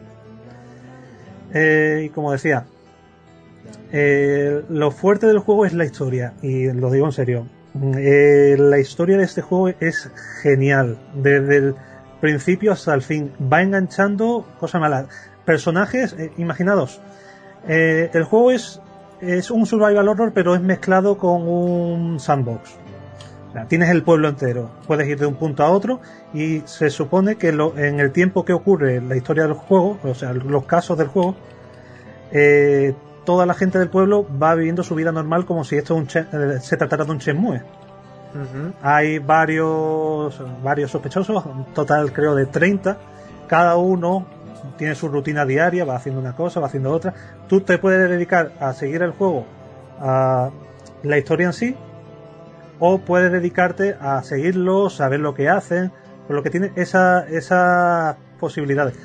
Como te digo, aquí el problema está en que estos desarrolladores intentando, intentaron hacer un juego tremendamente grande, pero con tan poca gente que son y con tan poco presupuesto se quedaron bastante, es que bastante cortos. Me imagino que el, simplemente el, lo que es el apartado gráfico tirando, tiró tan para atrás a la gente que no, no le dieron ni una oportunidad, digo yo. Mira, te, te comento, este juego salió directamente en formato, en precios reducidos, ya no aquí en España, que salió unos treinta euros, sino en cualquier punto que salió. Y las primeras críticas que tuvieron, pues fueron una, un dos, un tres, cosas, unas notas negativas, hasta que llegó un, un momento en que alguien dijo, hostia, pues me, he jugado al juego y el juego realmente eh, es un juegazo, y es que lo es. Es de estas, es lo que se llama un juego de culto, como fuera una película de culto que no, no te trae nada. Ajá. Es una de esas cosas que tienes que dar, tienes que pasar por el bache que son los gráficos para luego encontrarte que el juego es bastante, bastante bueno. Y oye, no estamos hablando solo de los gráficos. El control es horrible. Vamos. Vaya, el pues control, todo, ¿eh? El control es como para haber cogido el mando y habérselo metido por algún lugar oscuro al que dijo, al que le dio por el agujero oscuro. ¿Alguno más ha jugado a este juego, chicos? Yo no he jugado, pero aquí en Facebook o tal yo alternativo, yo se lo, aunque hay un montón de gente comentando, este se los estas, se los conoce todos, dice que lo que, lo que daba miedo de verdad de Deadly Premonition era el apartado técnico. Y aunque no sea importante por su historia, pero sí un hándicap como para darle una oportunidad el tema del, del ataque, perdón, del apartado técnico. De todas formas, eh, yo por lo que he visto la historia y demás, y también coincide yo alternativo en que esto se basa muchísimo, bueno, no se basa, se inspira muchísimo o recuerda mogollón a Twin Peaks. Además, exacto, eh, exacto, es que bebe incluso, bastante de Twin Peaks. Incluso parece que hay algunos lugares de Twin Peaks, como por ejemplo el hotel este Gran Norte, que han sido casi representados en el videojuego y todo, ¿no? Es, es más, yo diría que a alguien que le guste Twin Peaks tendría que darle una oportunidad a este juego y pasar por este este este mal mal trago que son los gráficos. Luego a partir de ahí, como aunque también jugablemente sea bastante malo, porque imaginaos, el control es como si manejaras un, un coche, o sea, el tío no puedes girar a la derecha o girar a la izquierda como se giraría en un juego normal, que es apuntarle. Uh-huh. El tío parece que tiene que tomar las curvas antes de girar, cosa que te deja, dices, ¿por qué? ¿Por qué haces esto? Pero una vez que te adaptas, una vez que vas viendo estas cosas, y sobre todo los comentarios que te suelta este hombre, eh, eh, el detective George Morgan, son tremendos, porque mientras que vas en el coche, este hombre te empieza a hablar, por ejemplo, de, de películas de los años ochenta. En ciertos momentos, escuchándolo, me recordaba a, a, a Kurt, hablándote de detalles, ah, no sé qué, en esta película pues pasó este y este actor, no sé qué. Se nota que los que lo han hecho son bastante, bastante cinéfilos. Hombre, yo tengo tengo que dar fe que, que conducir con Kurz a, a la derecha de la compañía es una experiencia aterradora. Pero bueno, en fin, ¿qué se va a hacer? Bueno, pues vamos a, a continuar con el último, porque de repente a Runa se le ha ocurrido, se le ha ocurrido que quiere hablarnos de un Remember, así que vamos rápidamente con un con un Remember de Runa, que lo estoy viendo y me da está, me está dando terror de verlo. No me extraña. Cuéntanos, vale. Runa, corta, cortamente, porque este Remember me parece terrible. No, pero tío, vamos a ver, eh, es que me, me recuerda Que, que estamos aquí hablando de videojuegos y hablamos de Remember, de Silent Hill, Resident Evil, pero este sí que era un Remember de estos estupendos. del año noventa y dos, Dark Seed. Oye, pues este juego le ha dado mucho canguelo a mucha gente, y a mí, aunque no me asustó demasiado, pero me, me fascinó porque toda la representación, todos los...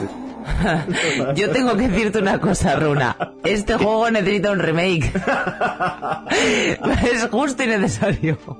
No, en aquella época, hombre, vamos a ver, es una aventura gráfica. Entonces, sí, en aquella época las cosas que se hacían eran así. Y joder, que, que todo el diseño gráfico lo hiciera H R. Giger, o sea, eso era un aliciente, ¿no? Eh, sí, la historia era... el diseño chulo, eso sí que... que claro, es que es lo, lo, lo más destacable, se puede decir. Sí, lo muy bien, claro. Y además que, que no es que estuviera inspirado como, como otros videojuegos, sino que el propio H R Giger se dio vaya a dibujar, aunque muchos muchos aspectos ya estaban dibujados de la obra de H R Giger, y él sencillamente permitió, ¿no?, que, que se cogieran algunos dibujos y demás, pero bueno, el diseño fue hecho por él, se puede decir.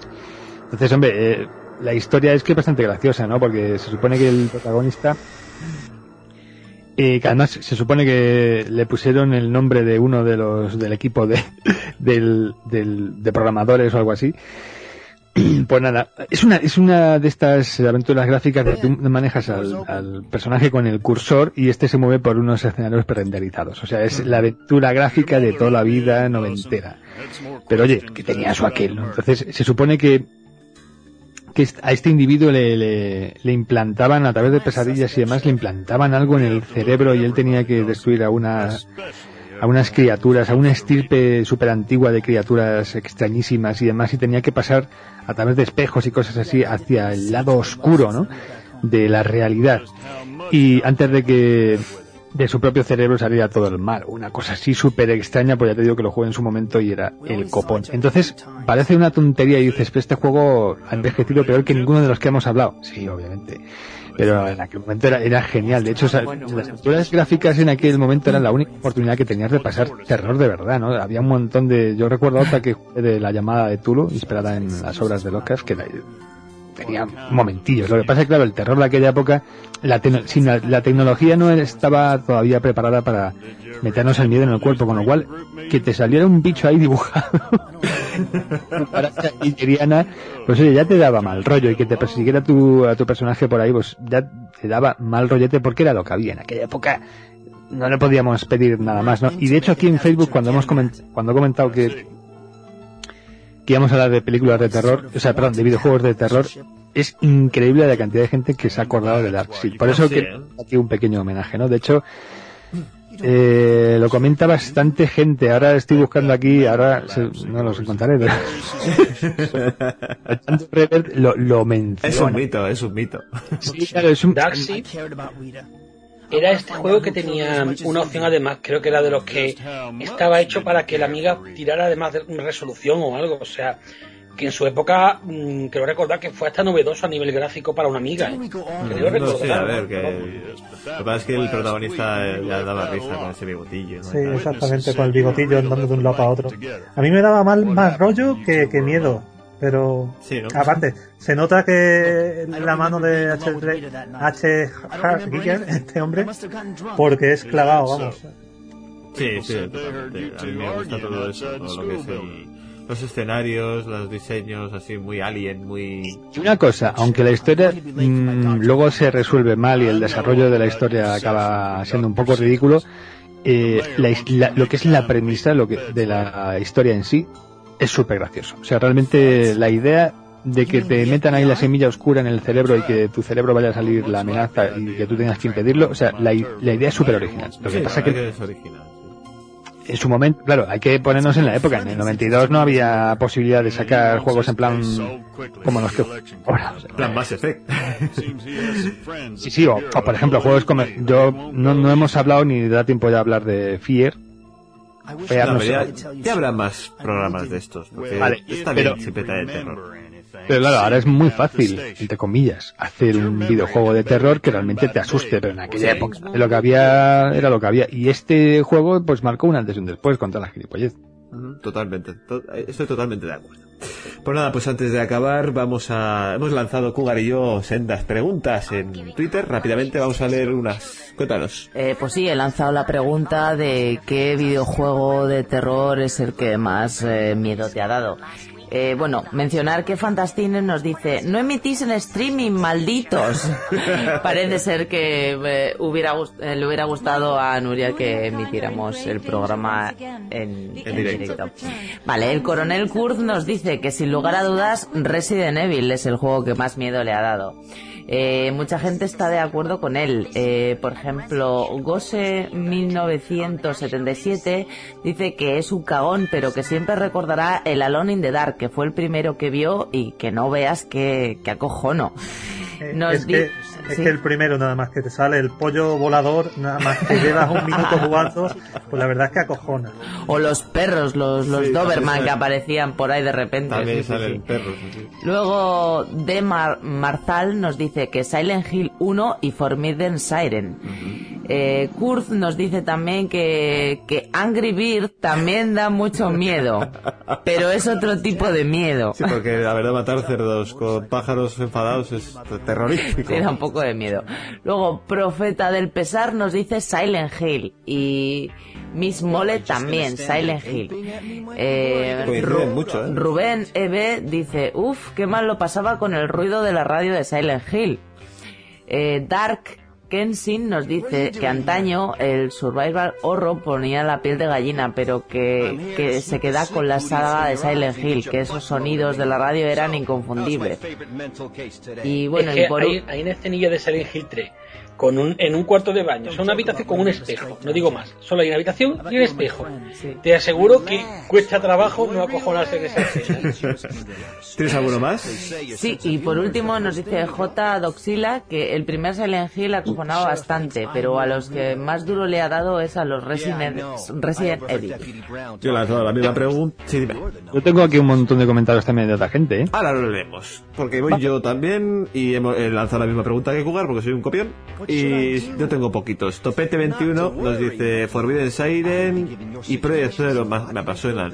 R P Verdugo, Silent Hill. También uno que me encantó fue el Alan Wake.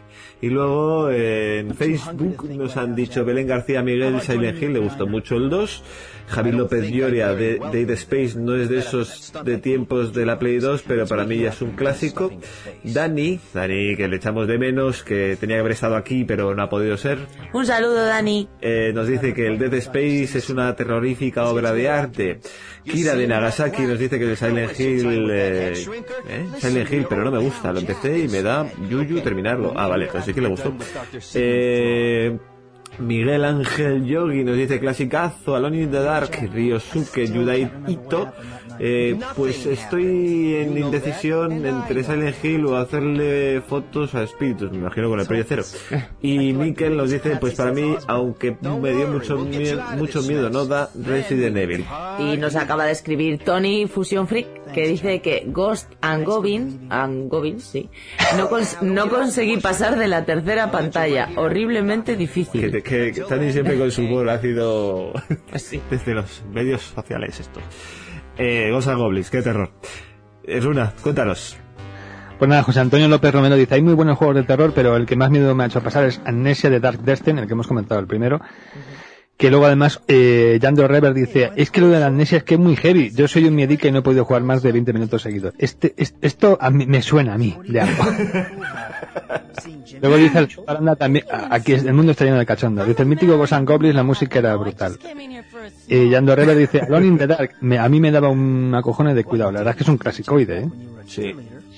El Alone in the Dark. Jihad Alexander de las Casas Meseros dice: yo recuerdo que jugaba a Viernes trece en mi Commodore sesenta y cuatro. Madre. Madre de Dios. Esto es tremendo. Eternal Darkness nos comentan por aquí. Eh, Abraham Moral Toro. Mira, menciona Darkseid, Gabriel Knight, ni puta idea. Fantasmagoria uno y dos. Oh, esos son de P C, que tenían también componente gore, creo. Buena idea, la verdad, no los conozco. Rodrigo Luque Cuevas dice la saga de The Space. Eh, y Alien versus Predator, pero bueno, esto yo no sé, chico, hasta qué punto. Hombre, hay gente que nos quiere tomar el pelo, ¿eh? eh. Jugar con un marine escuchando el pirip, pirip todo el rato, cada vez que puede que haya algo moviéndose, que puede que sea un alien, la verdad es que saca mucho de las casillas, ¿eh? Hay mucha gente que lo ha tenido que soltar por lo mismo. Y Shaun Bea dice que Resident Evil y House of the Dead. Eh, por aquí, a ver, más gente. Eh, Ángel Navas Morales dice que Dead Space y en cierta medida Bioshock. Y también el Doom de Xbox. Bueno, el Doom, Doom daba mal rollo, pero yo creo que daba más, más miedo Quake en ese sentido, aunque no son exactamente de terror. Yo la, yo la verdad es que jamás traería un programa de videojuegos de terror, ni el Ghosts and Goblins, ni el Doom, ni alguno de estos, ni el ni Alien versus Predator, ¿no? No sé. Bueno, el Doom tres tiene su pase, pero brevemente. Pero, por favor. Carlos, Carlos Álvarez nos habla de Castlevania, pero tampoco es un juego de terror. ¿No? Me, da, me da miedo las mentes de esta gente. O sea... Alien versus. Predator quizás sea más interesante en ese sentido, porque aunque no es de terror, porque no es la saga Alien, pero técnicamente, o sea, el concepto de un alien escondido en cualquier punto de la oscuridad que te puede saltar en cualquier momento, acababa produciéndose suspense que nos lleva al terror y. Y por ahí a lo mejor se puede salvar los demás, ¿no? Porque Doom y eso son más eh, acción que otra cosa. Es decir, ponme bichos, ponme la escopeta de doble cañón y yo atravieso el mundo. O sea, bueno, que... yo, yo voy a decir una cosa, nos vamos a tener que marchar ya, porque es que esto está derivando. Ya en el Facebook hay gente que dice que el Kirby, o sea, ya no, no esto es descojonante. Luego Breiso López García dice, a mí me flipó el Death Space y también el e Alien. Jugando con el marine haciendo el pipí, me dijo, mira lo que has hecho tú. Y Gustavo García del Pozo, Amnesia de Dark Descent. Y si seguimos hablando, seguro que alguien dice que el Alex Kidd le daba miedo. También seguro. Bueno, vamos a dejarlo entonces aquí, que yo creo que ha estado muy muy divertido. Vamos a pasar a lo siguiente, que no sé exactamente qué será, porque estamos grabando bastante anticipado. No sé si habrá entrevista, no habrá entrevista, no sé qué habrá. Lo que estoy seguro es que Dark Pixel no. Eh, pero bueno, os recojo, chicos, al final para despedirnos, así que volvemos enseguida.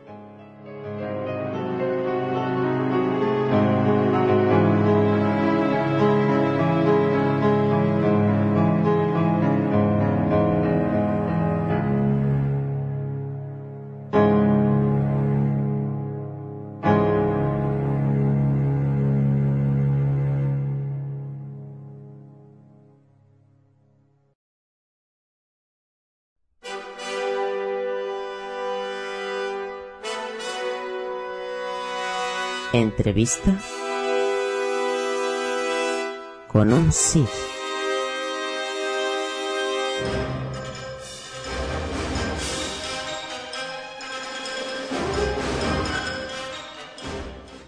Y bien, hoy tenemos con nosotros a Juan Navarro, voz de Kratos en la saga God of War.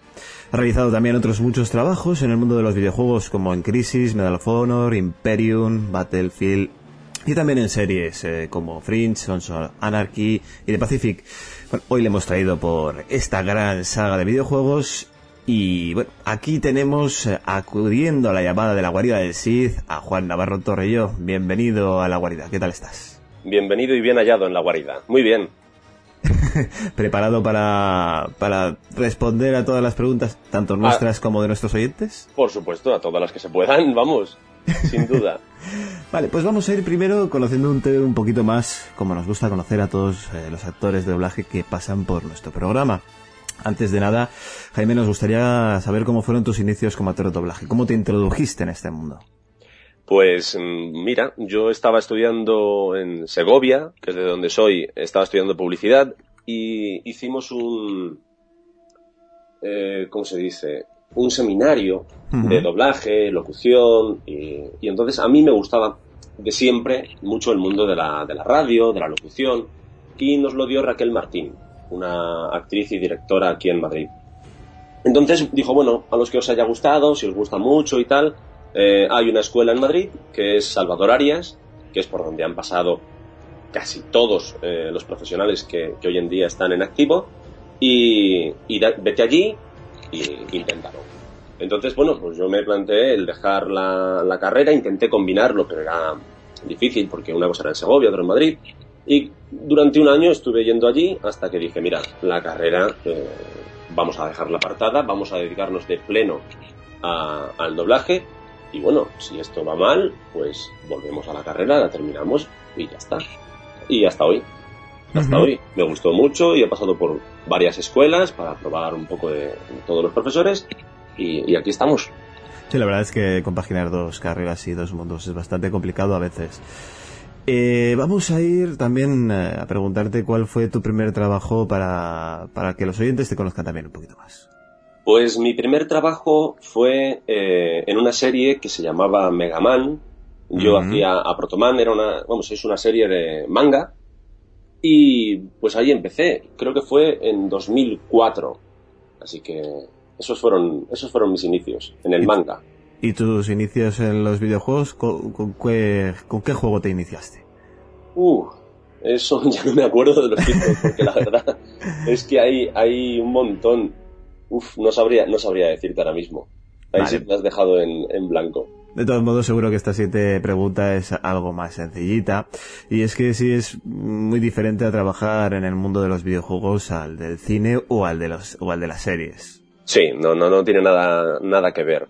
Porque en el cine o en series, vamos, tú ves al personaje que estás haciendo. Uh-huh. En un videojuego es muy difícil que te digan, eres este.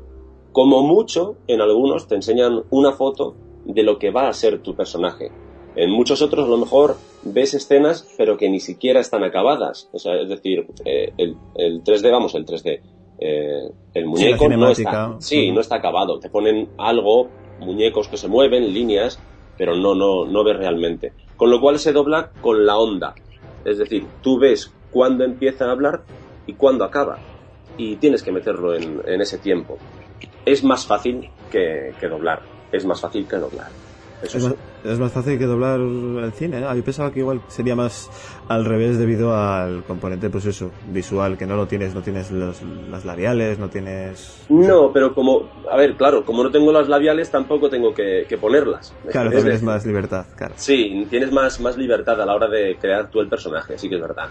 Te dan bastante más libertad. Uh-huh. Ahora sí te dan eh, la oportunidad de escuchar al original o vas a ciegas también. En no, no, no, no. Eh, vamos, en casi todos los casos eh, se escucha al original. Eh, en algunos mmm, grabas sobre nada.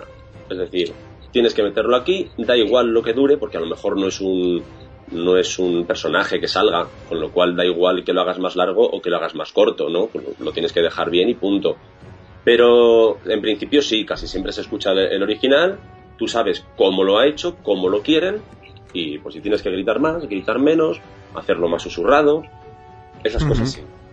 Vale, pues eh, como veo que ya vamos a ir centrándonos con God of War, uh-huh. para no quitarte demasiado tiempo... Yo tengo una pregunta pues, que a todo el mundo le ha dado por la cabeza porque yo la verdad no, no conozco el original, solo he escuchado tu voz. Eh, el original Kratos es T C Carlson y muchos me han preguntado qué te parece el doblaje original.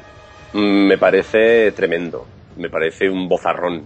Eh, uh-huh. tan, tanto me parece que el primer día que yo lo escuché yo dije que yo, yo no llegaba a, a esos graves que tiene Carlson. Es, es muy bueno. Aparte, o sea, no es la interpretación, la interpretación sí puedes llegar, uh-huh. pero claro, te encuentras con Kratos, que no sé cuánto puede medir, dos metros. Sí, eh, es un bicharraco. Es un, claro, es, es, un, es un bigardo increíble, entonces intentas romper la voz, bajarla lo más posible y, y pegarte lo máximo. Pero bueno, eh, lo eligió el, lo eligió el cliente, quiso que fuera, que fuera yo. Uh-huh. Y he intentado hacerlo lo mejor posible, pero el original es muy bueno. Uh-huh. eh, ya que joder, es una trilogía, la habrás cogido bastante cori- cariño, me imagino que esta pregunta es bastante obvia, pero ¿qué sientes por esta saga? Pues eh, como tú bien has dicho, cariño, porque empecé con ella en dos mil cinco, creo recordar, uh-huh. y, y hasta hoy, pues una vez al año... Aunque no sea el God of War uno, el dos, el tres, luego a lo mejor ha salido para, para P S P. Entonces vas también a, a doblar a Kratos. Salió una vez en un juego de, de golf. Eh, sí, sí, es impresionante ver a Kratos jugando al golf. Pues en un juego que en principio es más para niños, uh-huh. eh, haciendo no sé qué truco, sale Kratos jugando al golf. Así que una vez al año me, me encuentro con mi querido Kratos, rompo la voz y al día siguiente no puedo hacer nada. Pero, pero sí que le tengo cariño. Sí, porque también eh, la evolución que has tenido en los tres God of War es bastante más que evidente. Te has ido amoldando al personaje eh, Totalmente. Esto es más bien por, por lo que has escuchado, por cómo lo has sentido, o simplemente porque te lo pedía el personaje. Pues es más porque cada vez que vas a hacer a, a, a Kratos, ya sabes a lo que te vas a enfrentar. A lo mejor el primer God of War, claro, te dicen protagonista, pero protagonista no es un protagonista al uso, no es de los que más habla. Es decir, él da mamporrazos y, y gestos, sí, gestos tiene muchísimos. Pero hablar tampoco habla mucho, con lo cual no te puedes acercar. Eso, lo que pasa que pasado uno, dos, tres, claro, ya vas cogiendo, ya sabes cómo es él. Vas viendo que, que es una es ira lo que tiene dentro, está cabreado siempre con todo el mundo, está, entonces claro, no puedes hacerle agudo ni le puedes eh, llevar a un terreno en el que sea más sentimental. O sea, lo que tiene dentro es rabia. Uh-huh. y, y a eso es lo que, a lo que te tienes que ir. Vale, pues como mmm, tenemos muchas preguntas de oyentes, he tenido que elegir unas cuantas porque está, hay mucho amor por esta saga en este país. Eh, voy a hacerte unas cuantas de los oyentes en las que he elegido más o menos al azar y más interesantes. Vale, pues Gref nos pregunta, es una pregunta bastante larga, a ver, a ver. En teoría dice que la saga God of War ha llegado a su fin. Parece que no le van a dar... Eh, bueno, que no le quedan muchos más enemigos a Kratos. Y la pregunta es, ¿o sí? ¿Qué te parecería protagonizar un God of War cuatro con otra mitología? Y de ser así, ¿cuál te gustaría más? ¿Nórdica, egipcia, china, hindú u otras? Por supuesto, dándole una continuidad a la historia y con siempre con el siempre favorito hobby de este personaje, patear traseros. Pues, hombre, a mí, a mí me gustaría muchísimo un God of War cuatro, claro, por supuesto. Eh, no lo sé, yo no soy muy, muy de videojuegos, o sea, en casa tengo la Wii y, uh-huh. y ni la toco. Pero mirando por ahí, porque claro, me interesa saber qué tal va el God of War, yo creo que sí que va a haber una cuarta parte. Eh, por lo que he leído en foros y, vamos, más o menos como vosotros podríais investigar. Uh-huh. Eh, lo que no estoy tan seguro... es de que Kratos continúe. Eso es lo que no estoy yo seguro, porque, como tú bien dices, parece que ya ha llegado a su fin, ya no tiene más enemigos. Entonces, claro, eh, meter más enemigos porque sí, pero bueno, eso se lo dejaremos a los creadores del videojuego. Sí, y luego, que... en cuanto a la, en cuanto a dónde me gustaría, a mí, pues mira, lo de algo así hinduista, no, me gustaría, me gustaría, porque estuve hace un par de años en la India, me pareció un país fascinante. Así que no me importaría nada que fuera que fuera por allí. Pues sí, porque la verdad eh, el resto, las eh, nórdicas, egipcias y chinas, esas eh, mitologías han, se han abordado más veces, la hinduista menos. Y claro, la verdad es que tiene personajes muy, muy interesantes. Uh-huh. Vale, eh, luego Salvador Vargas Ramírez nos pregunta, esta es una pregunta más sentimental, dice que si te emocionaste con el final de God of War tres... y si sabes si hay rumores de un cuarto. Bueno, esto ya está respondido, así que la, la primera pregunta, si te emocionaste con el God of War tres, con el final. Pues, eh, mira, te voy a ser sincero, no lo sé, porque eh, es que es verdad, Kratos, como te digo, habla muy poco. Entonces, los finales, o sea, nosotros hacemos solo nuestra parte. Uh-huh. Yo, yo no sé lo que dice Atenea, yo no sé lo que dicen los... Eh, Eh, los demás dioses, no tengo ni idea. Es decir, cuando matan a mi hijo me entero porque digo, mi hijo no sé qué. Pero claro, el sentimiento que le pongo es porque veo que el original está así. Uh-huh. Pero como tampoco he podido ni he tenido la oportunidad de, de jugar al God of War, eh, no me acuerdo ni sé cuál es el final. Te soy sincero. Es complicado, es complicado para nosotros, pero nos pasa igual en las series o en las, en las películas. Yo a lo mejor, eh, pues no sé, en... lo que has dicho tú antes, ¿no? En, en Zodiac, uh-huh. o en Paul, o en Arma Fatal. En, en esas películas yo hago mi personaje. Y aunque sea un casi protagonista, yo no sé muchas veces de qué va la película. Lo hago al uso, lo hago eh, como el original me lo pide, me acerco a él y, y ya. Pero si no nos cuentan nada, eh, prácticamente no, hasta que vamos al cine no nos enteramos de, ah, o sea que esto era por esto. Ah, claro, claro.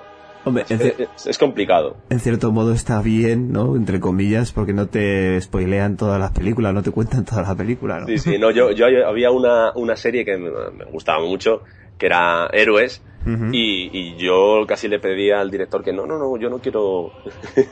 no, me, no me llames, ¿eh? No me llames.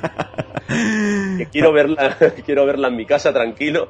Que te cuenten lo menos posible, claro. Eso, eso.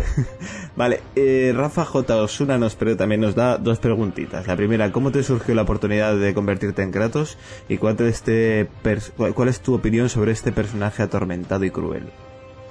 Eh, pues nada, la oportunidad es... Eh, porque en el estudio, bueno, en, en casi todos los estudios tienen un banco de voces con, con nuestras voces, con diferentes tipos que hemos hecho. Y entonces, en este caso, en el estudio en el que, en el que se empezó la saga... Eh, le presentaron al cliente varias, varios actores, uh-huh. y el cliente decidió que lo hiciera yo. Entonces fui, vi, como te he contado, a, al personaje. Yo me quería ir de allí porque yo dije, yo no, mira, este hombre yo no puedo hacerlo. y, y sí, sí, pero, pero así, te lo, así como te lo cuento. Y cuando ya pues, lo hice, al cliente le gustó y, y, así, lo, y así lo hicimos. Y el personaje, por supuesto, es como han dicho, es un personaje atormentado, eh, cabreado con el mundo, eh, es algo siniestro, es, es todo el rato eh, maldiciendo. Así uh-huh. que... Así es el personaje. Pues la siguiente pregunta no es una pregunta, es más un hecho. eh, que viene a colación con esto, que nos dice Ferranco Desmorales, ¿qué dirías arran- al arrancar una cabeza? ¿Qué, ¿Qué dirías al arrancar una cabeza? ¡Por los dioses! ¿No? ¡Atenea! Algo así, seguro, seguro. Kratos, Kratos está siempre con Atenea en la boca. Y, y dando mandobles. Pues muchísimas gracias, eh, esperemos que te haya gustado nuestra, nuestra llamada, Juan, y g- gracias por tu tiempo. Nada, muchas gracias a vosotros.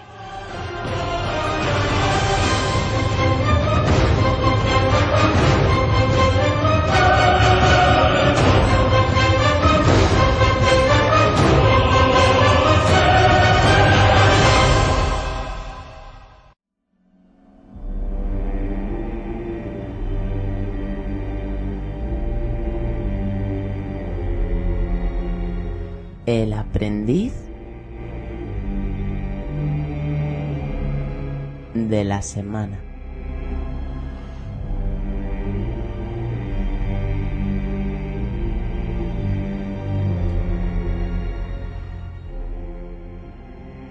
Y continuamos este especial videojuegos, videojuegos de terror. Y vamos a ir con, con un aprendiz que yo tenía ganas de, de, de volver a traer esta, esta sección, a ver si otros aprendices se animan a, a venir. Y para ello, para ello, traemos a un aprendiz que encima viene el día de su cumpleaños. Felicidades, Jaime, ¿qué tal estás? Muchísimas gracias, muy bien. Es, ha sido un buen regalo el iniciarme aquí el día de mi cumpleaños. Además eh, de iniciarte como, como podcaster, te inicias también como, como guardián de, de Fusion Freak, y aquí haciendo tus primeros pinitos, ¿no? Sí, sí, es un todo hoy. A ver si, a ver si podéis entrar en Fusion Freak y, y leer todas las últimas novedades. Pero bueno, vamos a ir con lo que nos acontece hoy, que hoy nos traes una película... Pues si esto era friki, mega friki, ¿no? Eh, estamos hablando de... Cuéntanos. De fan, de fanboys. Fanboys. Fanboys, que sí, efectivamente es, o sea, ya es muy muy friki, es demasiado friki. Es friki elevado a la potencia, vamos, que no la recomiendas a nadie que no sea fan de, de Star Trek, ¿no? O sea, de Star Wars, porque en esta ocasión hablamos de, de Star Wars, ¿verdad? Sí, todo el que sea fan de Star Wars, o sea, la debería tener como película de cabecera después de la saga de Star Wars, lógicamente. Vale, veo Pero... que te veo que te ha gustado, ¿no? Esta sí, película. Sí, a mí... Es, eh, me encanta, me encanta. Ya te digo que me encanta esta película. Cuéntanos un poquito, bueno, primero quién la dirige, algún actor así conocido y tal, o bueno, no creo, bueno, sí, a, hay algún cameo, ¿no? Pero cuéntanos un poquito sobre esta película, así técnicamente. Bueno, pues eh, está dirigida por Kyle Newman, que no, que he estado buscando y la verdad es que yo solo he visto que haya hecho esta película. El resto de cosas han sido algún videoclip, algún corto. Uh-huh. Y creo que algún capítulo de alguna serie, pero por lo demás no es no es muy conocido. Y luego en cuanto a los actores, o sea, les conoces a lo mejor, pero no no, no tienes como que verles, porque está, por ejemplo, eh, Chris Marquette, que, que sale en, en la película de La vecina de al lado, uh-huh. de Lisa Cuthbert. Eh, luego hay otro personaje que es Dan Fogler, que ese no le he localizado en ninguna, bueno, en una, que iba como de ping-pong, que creo que salía Christopher Walken, me parece, pero no, no me sé el nombre. Y luego está... Vale, sí, eh. la de la, Pelotas en Juego. Sí, esa. Vale, vale, ya sé quién es. Uy, vale, vale. Sí. Luego tendríamos también a Jay, Jay Baruchel, que, que hizo hace poco la de Aprendiz de Brujo con Nicolas Cage. Uh-huh. O sea, que esa, ese, este medianamente es conocido. Y luego Sam Huntington, que sale en Casi Humanos, que es el que interpreta al hombre lobo. Vale, pero también que sale Kristen Bell, que es... Sí, sale, aparte. Claro, sale Kristen Bell, que es, y tal. Sí, que es, yo creo que es la más conocida de los... de los cinco, y, y es, también si eres un tío, yo creo que es con la que más te quedas también, porque es, es, también es de lo que merece la pena esta película por sí, ella, esa eh, majilla. Está bastante guapa, y ya cuando sale disfrazada de la princesa Leia, ya, ya es que ya es el, el acabose. No fastidies. Sí, este sí, hay que sí, verlo, sí. este hay que verlo, yo no lo he visto, tengo que verlo. Hay que verla solo por eso, aunque sea. Pues sí, pues sí. Y bueno, cuéntanos un poquito el argumento de esta película. Bueno, pues eh, nos cuenta la historia de estos de estos cinco jóvenes, que son Linus, Hutch, Windows, Eric y Zoe, y que son, pues como ya he dicho, muy fans de, de la saga de Star Wars. ¿Me estás, entonces, diciendo, el... ¿Me estás diciendo que hay un, un chico que se llama Linus y otro que se llama Windows? Sí, vale. Efectivamente. Tiene, o sea, muy mala leche. Para que veas, para que veas el nivel de la película. tiene, tiene mucho nivel, sí. sí, sí. Y Continúa. Bueno, pues como... Como te decía, son eso, eh, cinco jóvenes que son muy fans y que de pequeños tenían el sueño de ir desde Ohio, que es donde viven, hasta California para entrar, para saltar, mejor dicho, el, el rancho Skywalker, que es la meca de todo fan de Star Wars, y robar eh, una copia del episodio uno, porque todo esto, la película pasa antes de que se estrenase el episodio uno. Entonces la querían robar para ser los primeros en, en verla. Lo que pasa es que con el tiempo esto se queda en, en un sueño. Y bueno, sobre todo el personaje de Eric se distancia del resto de, de los de los chavales, porque intenta, pues, poner un poco más los pies en el suelo. Los demás tienen la tienda todavía de cómics y, y siguen quedando para jugar a la, a la a la Nintendo sesenta y cuatro, parece que quedan, y este ya se ha hecho como más, ha querido ser adulto y ya les ha dejado de lado. Hasta que una noche, en mil novecientos noventa y ocho, en una fiesta de Halloween, se vuelven a juntar todos y bueno... Se ve que hay mucha tensión, sobre todo entre el personaje de Linus y de Eric, porque habían sido muy buenos amigos, pero se distancian y tal. Y bueno, pues ahí se queda un poco la cosa en los momentos tensos, hasta que al día siguiente eh, Hutch y Windows van a hablar con, con Eric para decirle eso, que Linus está bastante mal, que tiene cáncer y que, bueno, que le queda poco tiempo y que convendría que volviesen a ser amigos y, y dejar un poco esas tonterías de, de lado que tienen. Y esa misma noche, pues Eric decide que el, el sueño que tenían deje de ser un sueño y hacer ese viaje. Y una vez que convencen ya todos a, a Linus, pues se embarcan en esta en este viaje, que es, que es un viaje loquísimo y que te puedes imaginar cómo es, porque van en, en una furgoneta así negra, en plan el equipo A, todo lleno de cosas de, de Star Wars, que parece el halcón milenario, que el, el claxon es Chihuahua gritando y demás, o sea... Una locura de viaje, la verdad. Como, como que tiene también a erre dos de dos encima, ¿no? Es verdad, y tiene a erre dos de dos encima, sí, sí, que se me ha olvidado, o sea, imagínate, y, y tiene un look Skywalker como con gafas de sol, me parece que es, o sea, es que es una locura de película. Es alucinante, la verdad, estoy, yo estoy viendo alguna imagen de, del tráiler y ves a gente como Jay Bob, el silencioso, eh, la princesa Leia, Lando Calrissian, Darth Maul, sí, bueno, sí. Un sinfín, y sobre todo a, eh, William Shatner, ¿no? Sí, sí, es que es el que más te el que más te sorprende, porque es, es un tío que eso, que es el Capitán Kirk, y de repente le ves ahí, que además la, tiene un momento ahí muy gracioso, que, que él puede conseguirlo todo. Y entonces están preguntando, pero ¿entonces puedes conseguir esto otro? Sí, sí. ¿Y esto otro? Claro, puedo conseguirlo todo, tal, todo el rato así, y les da les da unos pases para que entren al, al rancho Skywalker, y les deja también de paso, así como de tapadillo, un libro de que no sé si lo, lo escribiría él o no de coña, pero era Cómo ser el Capitán Kirk o Memorias del Capitán Kirk, no sé qué. Y bueno, no, esto es para el viaje, para muchos aburridos, tal. Está muy, tiene un momento ahí muy, muy cómico y muy bueno, muy entretenido. Uh-huh. También veo que tiene muchos guiños, ¿no? Es que el tráiler ya lo dice todo. Es sí. que hay, hay un guiño en el cual se tiran por un contenedor de, por un contenedor de desperdicios, y es el contenedor de desperdicios de Star Wars. De la Estrella de la Muerte, claro, cuando están además en el en el rancho Skywalker. Tremendo. Que no, que sea, no creo que sea ese, porque vamos, vi, vi imágenes que pusiste tú en en una noticia ahí en sí, en un vídeo, sí. En Fusion Freak, y no se parece, se parece por fuera, pero por dentro es imposible que seas como dicen en la película. Porque es que el, el, el de, el, la cosa está de basuras, ahí es imposible que esté. Luego parece se meten ahí un poco a lo mejor con, con Lucas, o no sé si, yo creo que con cariño, pero los, los guardas de, de la, del rancho van disfrazados igual que van los guardias de T H X once treinta y ocho, que es su primera película. Uh-huh, muy buena. Es, es todo muy muy así todo el rato y muy muy buena. Yo, es muy, una comedia muy gamberra, muy pero muy enfocada a Star Wars y muy buena. Pues me, me gusta que nos traigas esta recomendación, oyentes. Eh, espero que, que, que toméis nota, tené, toméis muy buena nota, porque me parece una gran recomendación. Bueno, Jaime, ya que este tu último, bueno, tu último, no, tu primer día, y espero que no sea el último, mmm, dinos algo así significativo de esta película que recomiendes eh, rápidamente. Yo creo que, o sea, lo que recomiendo de la película, sobre todo, es que, ve, que se vea la escena que van a, a, a chafar el, la inauguración de una estatua del Capitán Kirk. Que les dan, les dan a unos trekkies, bueno, es que les dan hasta en el carnet de identidad.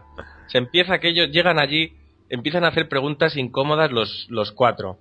Y los trekkies ya se mosquean y les dicen, y ya os descubren que son fan de Star Wars y empiezan, no, bueno, pues sí, vosotros mucho que tal, pero Darth Vader tiene asma. Y estos, ah, sí, pues no, y dice eso, tiene asma, y decirnos un personaje de Star Trek que tenga asma. Y estos, bueno, pues decirnos vosotros uno de Star Wars que sea gay. No, pues que en Star Trek no hay ninguno gay. Y dice, sí, el Capitán Picard. El Capitán Picard es británico, no es gay. Y dice, y aparte, eh, Han Solo es una perra. Y entonces ya esto, ya le toca las narices a Hutch, que es así el que tiene más pinta de, de bestia.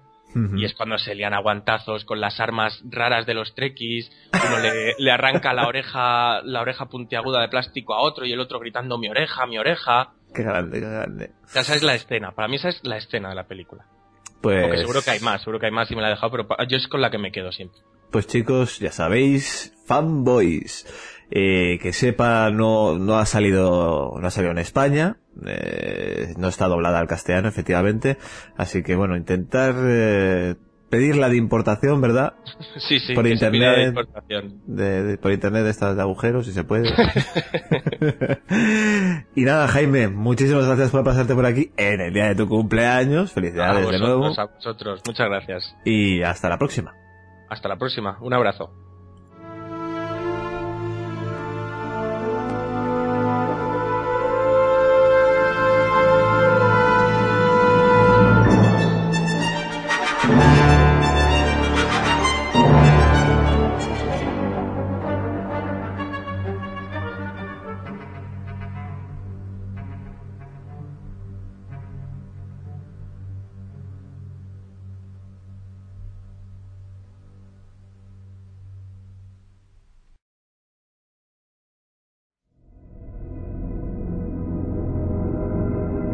Sith Series, las recomendaciones más seriéfilas.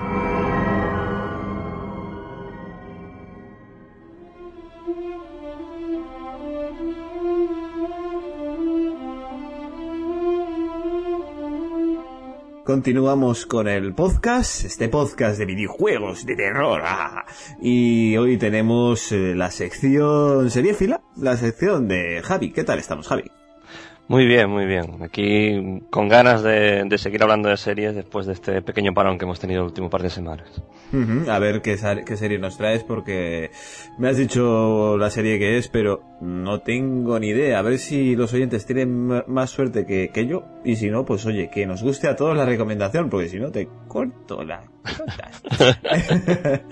Así que, pues eh, adéntrate en tu mundo seriéfilo y dinos, ¿qué serie nos vas a hablar de? Sí, bueno, la serie de la que voy a hablar es Awake. Es uno de los estrenos que ha, se ha hecho en esta mid-season de esta temporada de la dos mil once dos mil doce. Es de la N B C y es una serie bastante curiosa. A mí el, el piloto en concreto a mí me encantó. Me pareció el mejor piloto de serie que he visto yo en el último par de años, sin exagerar. Uh-huh. Me pareció muy bueno, mejor que, mejor que las series de cable y mejor que muchos otros. Entonces, la serie este sigue de, a un, a un policía, al detective eh, Michael Britton, que está interpretado por Jason Isaacs. Entonces, uh-huh. a este, a este lo, a este lo que le pasa, tiene un accidente de coche, y cuando va con su mujer y su hijo, y lo curioso empieza a, a partir de, después del accidente. Porque resulta que a partir del accidente, su vida se divide en dos realidades. En una, su mujer ha muerto y su hijo ha sobrevivido al accidente, y en la otra ocurre al contrario. En la otra realidad, su hijo ha muerto, su, su mujer ha muerto y su, bueno, su mujer ha muerto, en una, su mujer ha muerto y en otro el hijo ha muerto. Entonces, uh-huh. eh, ¿por qué se titula Awake esta serie? Pues resulta que eh, este hombre está viviendo dos vidas, y lo que pasa es que cada vez que se despierta cambia de mundo. O sea, este hombre se va a acostar por la noche y cuando despierta ha cambiado de mundo. O sea, es y un entonces, poco, eh, para centrarnos un poquito y para que la gente no se confunda, es como el día de la marmota, todo empieza desde la mañana, pero no tiene que ver con el día de la marmota, o sea, con Atrapado en el Tiempo, que no está atrapado en el tiempo, sino en dos realidades paralelas, ¿no? Sí. Algo así. Eh, sí, algo así, sí. ¿no? Además, eh, se juega, una de las cosas con que está muy bien es que en un momento dado no sabes si son dos realidades paralelas o, o qué son, ¿no? Porque eh, el, el protagonista no sabe qué le pasa. O sea, él, uh-huh. él, él está, él está lidiando con la muerte de un ser querido, o, o, con, o con no la muerte, porque tiene cada uno una realidad distinta y tiene que lidiar con su, con su trabajo a, día a día de, de detective. Y entonces, Eh, lo curioso de esto es que, bueno, él, por ejemplo, para intentar, para distinguir en cuándo están otros y se pone un, está en un, en un sitio o en otro, pues se pone, tiene una, una banda de goma de un color. Cuando la tiene de, de color verde, sabe que es donde su hijo está vivo, y cuando la tiene de color rojo, sabe que es donde su mujer está viva. Y entonces va teniendo una serie de problemas y, bueno, y, y la serie es, él es un detective de policía y, y trata, la trama principal es que él se encuentra con con casos que tienen que resolver. Y aquí empieza la, la parte quizá un poco, aparte de este tema de dos realidades distintas, eh, empieza el tema, ¿no? Y es que en un momento dado las realidades parece que están conectadas. O sea, cuando está trabajando en un caso, en un, en una realidad, resulta que, que ve un detalle que le sirve a lo mejor para resolver otro caso en, que no tiene nada que ver en, en otro sitio.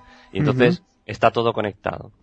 Y, te, y da, por... te da a entender que en un futuro habrá una conexión, o sea, un, un, no una conexión, sino que se llegarán a, a juntar los dos universos, ¿o no?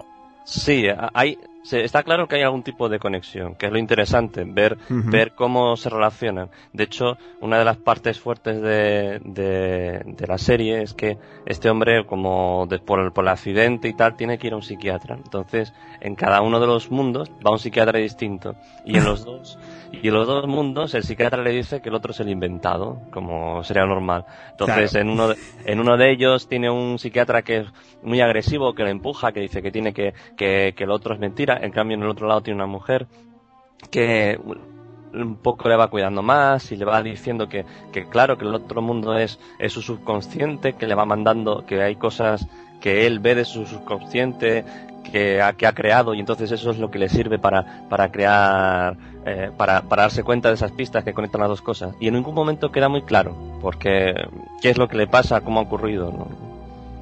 Uh-huh. eh, actores que tienen esta serie... Sí, ¿son conocidos el... o son de otras series? ¿La gente los va a relacionar? Hombre, el actor conocido, muy conocido, es Jason Isaacs. Es el, el hombre, está hecho bastantes películas y bueno, entonces es una cara muy reconocible. Está todo el peso de la serie sobre él y bueno, uh-huh. luego están los secundarios, que sí hay caras conocidos de algunas otras series, no sé. A mí me da mucha atención que sale Wilmer Valderrama, para los que hayan visto aquella serie de los setenta, que es El Café de Fez, que es un papel muy es hace de papel muy cómico en esa serie, en cambio aquí es más más dramático, ¿no? Pero bueno, en, el ya te digo, el más conocido es, es este Jason Isaacs y y bueno, es, es y lo hace y lo hace muy bien, o sea, se nota que este es un actor con tablas que que maneja muy bien los tiempos y y bueno, y a veces los secundarios pueden flojear un poco, pero uh-huh. pero él está muy bien, muy muy bien. ¿Cuántos capítulos lleva ya esta serie? Pues ahora mismo ha emitido seis, si no me equivoco. Va a tener un total de trece esta primera temporada, como ya te dije, es de mid-season, entonces es una temporada más corta. Lo echa la N B C, empezó relativamente bien a audiencia, luego ahora ha ido flojeando, con lo cual uh-huh. tiene un futuro un poco entredicho. Porque... como todas las series de hoy en día, sí, que bueno, no duran un pispás. Pero bueno, de momento no... Yo creo que es una serie interesante. Habrá que ver cómo, cómo evoluciona, como siempre, porque es Es un tema muy complejo, bastante, a veces cuesta un poco seguirla, ¿no? Ya te digo que las pistas estas de que le estás mirando la muñeca al tío a ver, a ver en qué realidad está, porque te puedes perder, ¿no? Hay ligeros cambios de fotografía a veces cuando está en una realidad o en otra, y, y a veces puede ser un poco confuso, pero ya te digo, es muy interesante. Eh, el, los casos a veces... Eh, pues solo se centra en uno y el otro lo único que hace es dar pistas. A veces los dos casos se van se van intercalando más. Es, está muy bien. Yo uh-huh. es una serie que, que recomiendo porque eh, primero toca un tema que es de la ciencia ficción, que está muy bien. O sea, no hay tantas series en antena que luego es un tema bastante complicado de tratar, o sea, muy arriesgado, yo creo que... O sea, hacer una serie de, de, de resolver casos lo hace cualquiera, pero añadirle sí. esto, estos hechos mucho más complicados que la vida del tal, porque además, eh, esto no son trucos de magia, o sea, el El, el protagonista mmm, tiene consecuencias, o sea, de repente él tiene una, encuentra una pista en otro lado y su compañero le dice, oye, ¿y esto cómo se te ha ocurrido? Y todo le empieza a preguntar, oye, pero ¿y esto por qué es? Y, y claro, no, no puede explicarlo el, el por qué, y eso uh-huh. le da un toque de realismo bastante interesante. Hay que decir, Javi, que queramos o no, eh, estas fórmulas deben de aflorar un poquito más, porque desgraciadamente eh, apostar sobre sobre cosas originales parece que no funciona, así que hay que intentar. Yo creo que esta es una buena apuesta porque eh, se basan en algo que es ya muy muy muy reconocible, o sea, ya se han hecho series de casos hasta la saciedad, pero le da un toque diferente. Yo creo que sí que puede llegar a, a mantenerse por esto, ¿no? Eh, que es lo que están haciendo todas las series de, de detectives, como Mentalista, Miénteme, eh, todas. O sea, es base C S I mezclando expediente, expediente X, punto. Y, y es una pena, pero oye, hay algunas que, que pueden llegar hasta tener calidad, como esta misma, o, o alguna otra como Touch, que, me, que me has recomendado tú también. Y, y la verdad es que tengo ganas, me, me, ha, me ha parecido curioso, ¿no? me, me gusta, me gusta esta recomendación. La ciencia ficción siempre es bienvenida en la variedad.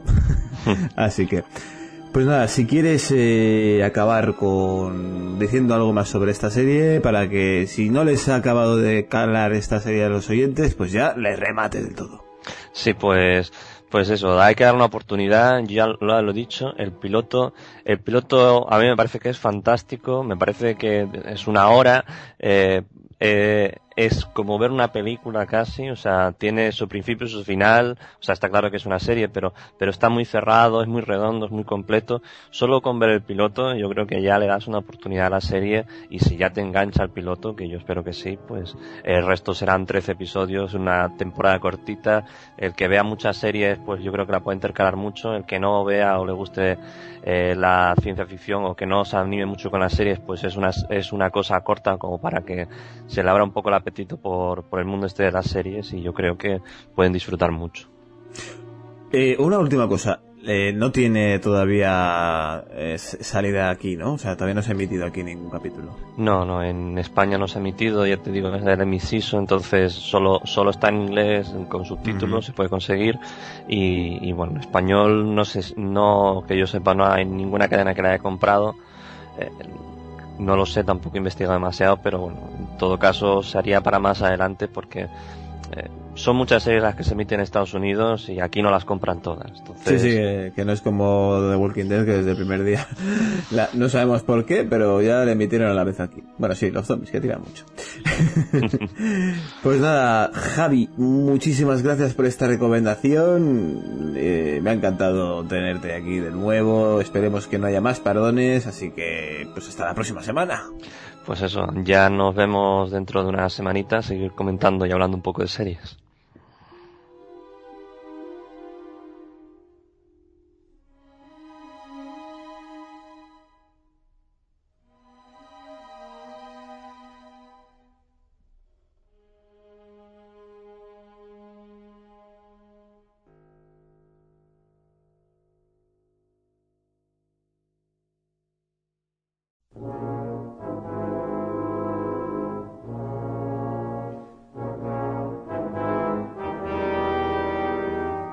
La biblioteca de la Estrella de la Muerte.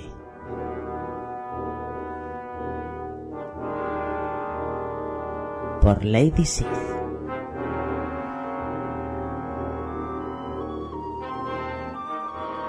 volvemos ya con la siguiente sección que tenemos hoy por aquí, y es ni más ni menos que la sección de Lady C. Bienvenida. Hola, ¿qué tal? Estamos aquí en, en el podcast de los juegos de terror. Uh-huh. Hemos pasado un poquito, un poquito de miedo y vamos a ver qué nos traes hoy en el mundo literario. Seguro que entre todo lo que traigo hay algo de misterio, de intriga, incluso de miedo. Siempre, siempre nos traes algo de eso. Uh-huh. Cuéntanos. Pues para empezar tengo una noticia que andamos justitos de tiempo, porque voy a decir esta noticia, como se suele decir, a ras, porque es... para allá. Eh, pues si sois unos fans de, de los Vengadores y, y estáis pendientes de que se estrene la película, tenéis una cita el quince de abril en la Plaza de Callao en Madrid, y los auténticos fans de los Vengadores eh, pueden pueden entrar a ver la, la película de este evento fan si acuden disfrazados como sus superhéroes favoritos. Es decir, tienes que acudir disfrazado y podrás entrar a ver eh, en primicia la película de los Vengadores. Como las plazas son limitadas, hay que hacer, digamos, una reserva o apuntarte en un sitio para decir voy a ir a, disfrazado a la Plaza Callao el día quince de abril. Y la dirección o el correo electrónico en el que hay que apuntarse es eventos punto prensa arroba disney punto es. Pues ya sabéis, yo creo que... tenéis que estar corriendo ya, ¿verdad? Qué pena que no se hagan aquí estas cosas. Yo sería la primera que iría disfrazada. Pues sí, la verdad, pues sí, pues sí. Eh, y bueno, ya vamos con... Vamos con libros. Con libros. Con libros interesantes, eh, jugosos. A ver, ¿qué tienes por ahí? Pues, jugoso. Eh, como está tan de moda, yo creo que en ninguno de nuestros programas puede faltar algún libro sobre zombies. ¡Hombre! Un libro sobre zombies. Eh, qué extraño, ¿eh? Ah, yo, antes tú ibas a las librerías y tenías los géneros ciencia ficción, eh, terror, policíaca, thriller. Ahora ya hay una sección zombies. Eh, ya se ha convertido en un género. Eh, pues te comento. Es de la editorial Tinum Mas y el autor es Craig DeLowy. El título es Nueva York, Hora Z. Uh-huh. Pues bueno, es, una, es un libro sobre zombies que sucede en Nueva York. La ciudad ha sido colapsada por un virus y a, al mismo tiempo va a ser invadida por los militares que van a intentar detener este contagio. Pues bueno, es una especie de plaga parecida al virus de la rabia que está asolando a, a, todo, a todo el país, a todo el mundo. Entonces eh, se dice a todos los soldados, a todas las tropas, que regresen a Estados Unidos para custodiar los hospitales. Entonces, para tener un poquito la situación bajo control, bajo control. Hasta que los infectados se vuelven violentos y atacan a la población. Qué raro, ¿no? Con uñas y dientes. Qué raro, qué raro. Bueno, pues eh, el, el teniente Todd Bowman, que es el que está, digamos, eh, a la cabeza de, de, de la tropa que, que está en esa zona en ese momento, eh, tiene que custodiar un laboratorio que podría tener la cura de este virus. Uh-huh. Entonces tienen que sobrevivir eh, a esta misión para salvar tanto el laboratorio como, como la cura que se está fabricando, que se está haciendo. Incluso van a tener que matar a las personas que juraron defender por ser soldados, a personas civiles que están transformadas y... Uh-huh. Pues digamos que es una visión, pero desde, desde el punto de vista de los soldados, que un poquito en contra de sus principios tienen que matar a personas para defender el, la cura de un virus. Invasión a la Tierra, pero en vez de con alienígenas, con zombies, ¿no? Así desde un punto de vista bélico. Pues eh, sí, la verdad. A ver, eh, yo creo que está viendo tantas películas, series de televisión y libros que es un poco complicado bu- buscar alternativas en, en este género. Es un poquito más de lo mismo, eh, verlo desde distintas perspectivas, de distintos ángulos, o que, o que esté hecho en, en un lugar concreto del mundo, pues uh-huh. que sea algo novedoso. Decir, uy, pues mira, en Tombuctú no se ha hecho ninguna de zombies. A eso me refiero. Pues sí. Pero bueno, para los amantes de este género no les importa en qué lugar sea. Continúa, que seguro que tienes alguna otra cosilla por ahí. Pues sí, además muy muy interesante. Ver, me ha parecido muy interesante. Es de la editorial Minotauro, es de ciencia ficción y es de, el autor es Drew Magary. Uh-huh. Se titula Eterna Juventud. el, el poder vivir para siempre. Uh-huh. Pues eh, parece ser que John Farrell eh, está o ha descubierto una cura. Eh, la vejez ya no te va a poder matar, no te vas a morir de viejo. El único problema es que todo lo demás sí te puede matar. Es decir, vale. eh, se desarrolla en el dos mil diecinueve y bueno, pues la humanidad es, es testigo de este descubrimiento en el que no vas a envejecer nunca. Uh-huh. Y hay un intenso debate político y moral porque el gobierno decide poner la cura al alcance de todo el mundo y todo el mundo quiere esta inmortalidad, pero claro, también hay sus pegas, el fin del matrimonio, eh, programas gubernamentales de, de eutanasia, fanáticos pro muerte, uh-huh, y pues un, un nuevo culto religioso y otras calamidades que van a ser el principio del fin. Porque tú imagínate, no te mueres de viejo, con lo cual lo de hasta que la muerte nos separe puede ser muy largo. Piénsalo, por eso lo del matrimonio y... Vamos, man- mantenerte intacto, que no te intentar no ponerte enfermo de nada, de no me toques que me, que me rompes, uh-huh, y poder tener una vida eterna. Pues pero... sí, puede estar muy interesante, pero tiene todos sus com- inconvenientes. Eso es. Veamos qué más traes por aquí. Más cositas, otra de miedo. ¿Otra de miedo? Sí, sí, ya sabes cómo me gusta este género. Pues el autor es Adam Neville, el título de la novela es El Ritual. Y es de la editorial Minotauro, también de la colección de terror. Es, eh, digamos, un thriller de supervivencia que, que pone los pelos de punta.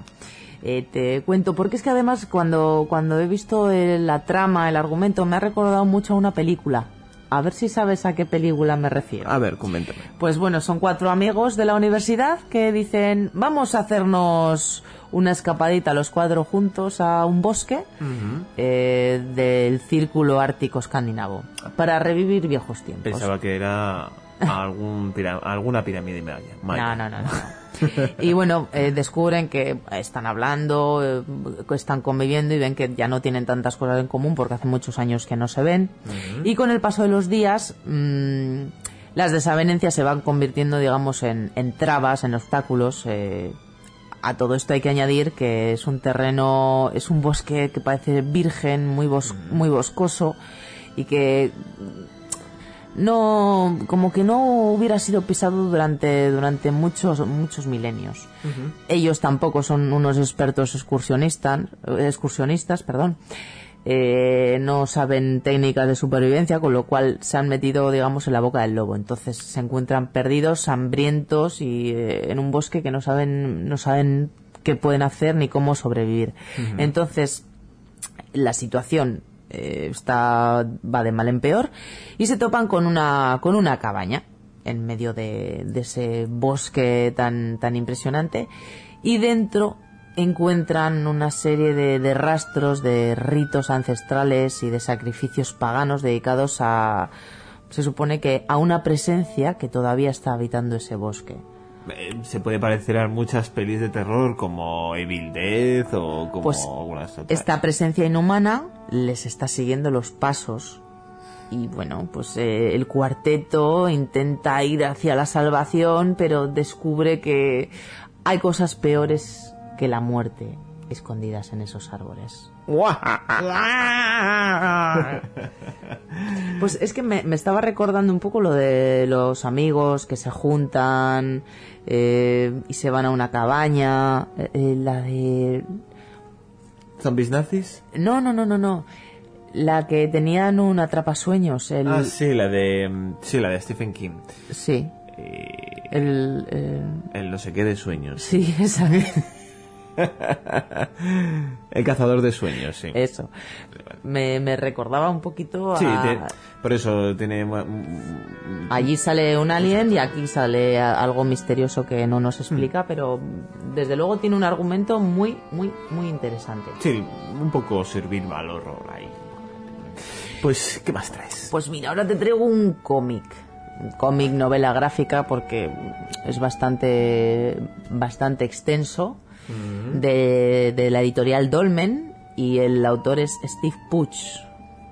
pues te traigo ahora una novela gráfica, cómic, eh, bastante extenso y que en las librerías está desde luego como novedad.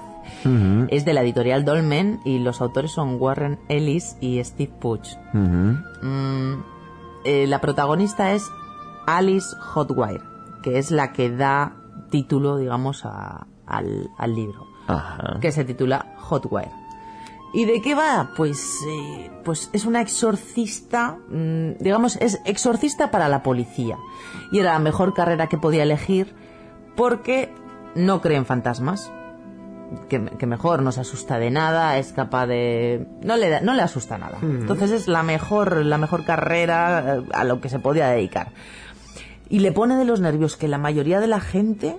sobre todo los que leen los horóscopos o evitan los gatos negros, usan la exi- su existencia para regodearse de lo que la ciencia no puede explicar.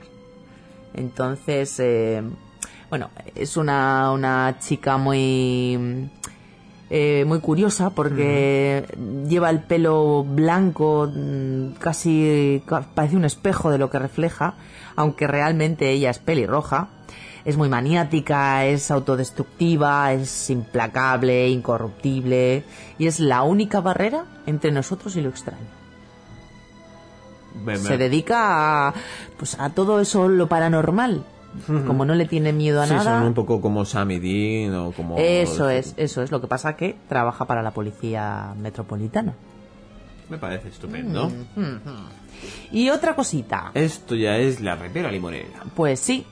Eh, de la editorial Dolmen también, autor es J. Aurelio Sanz y bueno, salió hace, hace un par de meses y es la enciclopedia de Mazinger Z. Es el segundo tomo, porque ya salió uno anteriormente, tuvo mucho éxito y han sacado un segundo tomo pero con más contenido, con mayor variedad. Esto es apto para nostálgicos, vamos. Totalmente. Pero además no se centra solo en el, en el famosísimo anime de mil novecientos setenta y dos, sino que recoge todo lo publicado sobre Mazinger Z mmm, y sus seguidores, que han sido muchos, eh, pues podrán deleitarse con, con todo lo que aquí incluye. Secuelas de anime, mangas, mercade... Eh, mercadeo diverso, imitadores y, bueno, un largo etcétera mundial, es decir, todo. Uh-huh. Es una enciclopedia muy completa.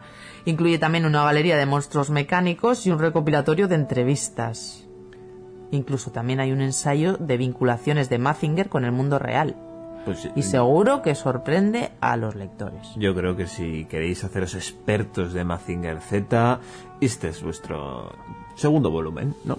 Pues sí, pero ya te digo que es mucho más completo que el primero. Uh-huh. Y como tuvo tanto éxito, han dicho, vamos a sacarlo, pero con muchas cosas más. Vale, ¿tienes algo más? Pues no, por vale, hoy es pues, todo. Pues yo voy a comentar que estoy leyendo. ¿Tú leyendo? Sí, estoy oh. leyendo. Es mi tercera novela gráfica que me leo en una semana. Todavía no la he acabado porque quiero comentarla un poquito por encima. Mm. Es eh, la novela gráfica de Sueñan los androides con ovejas eléctricas. Mm, me suena ese libro. Creo que lo hemos, eh, lo hemos mencionado en la biblioteca alguna vez. Sí, yo la verdad es que había, había leído el, el, la, lo que es la novela y me he tirado a leerme el, el cómic. Pero me he dado cuenta... de que es lo mismo pero con dibujos. No se han...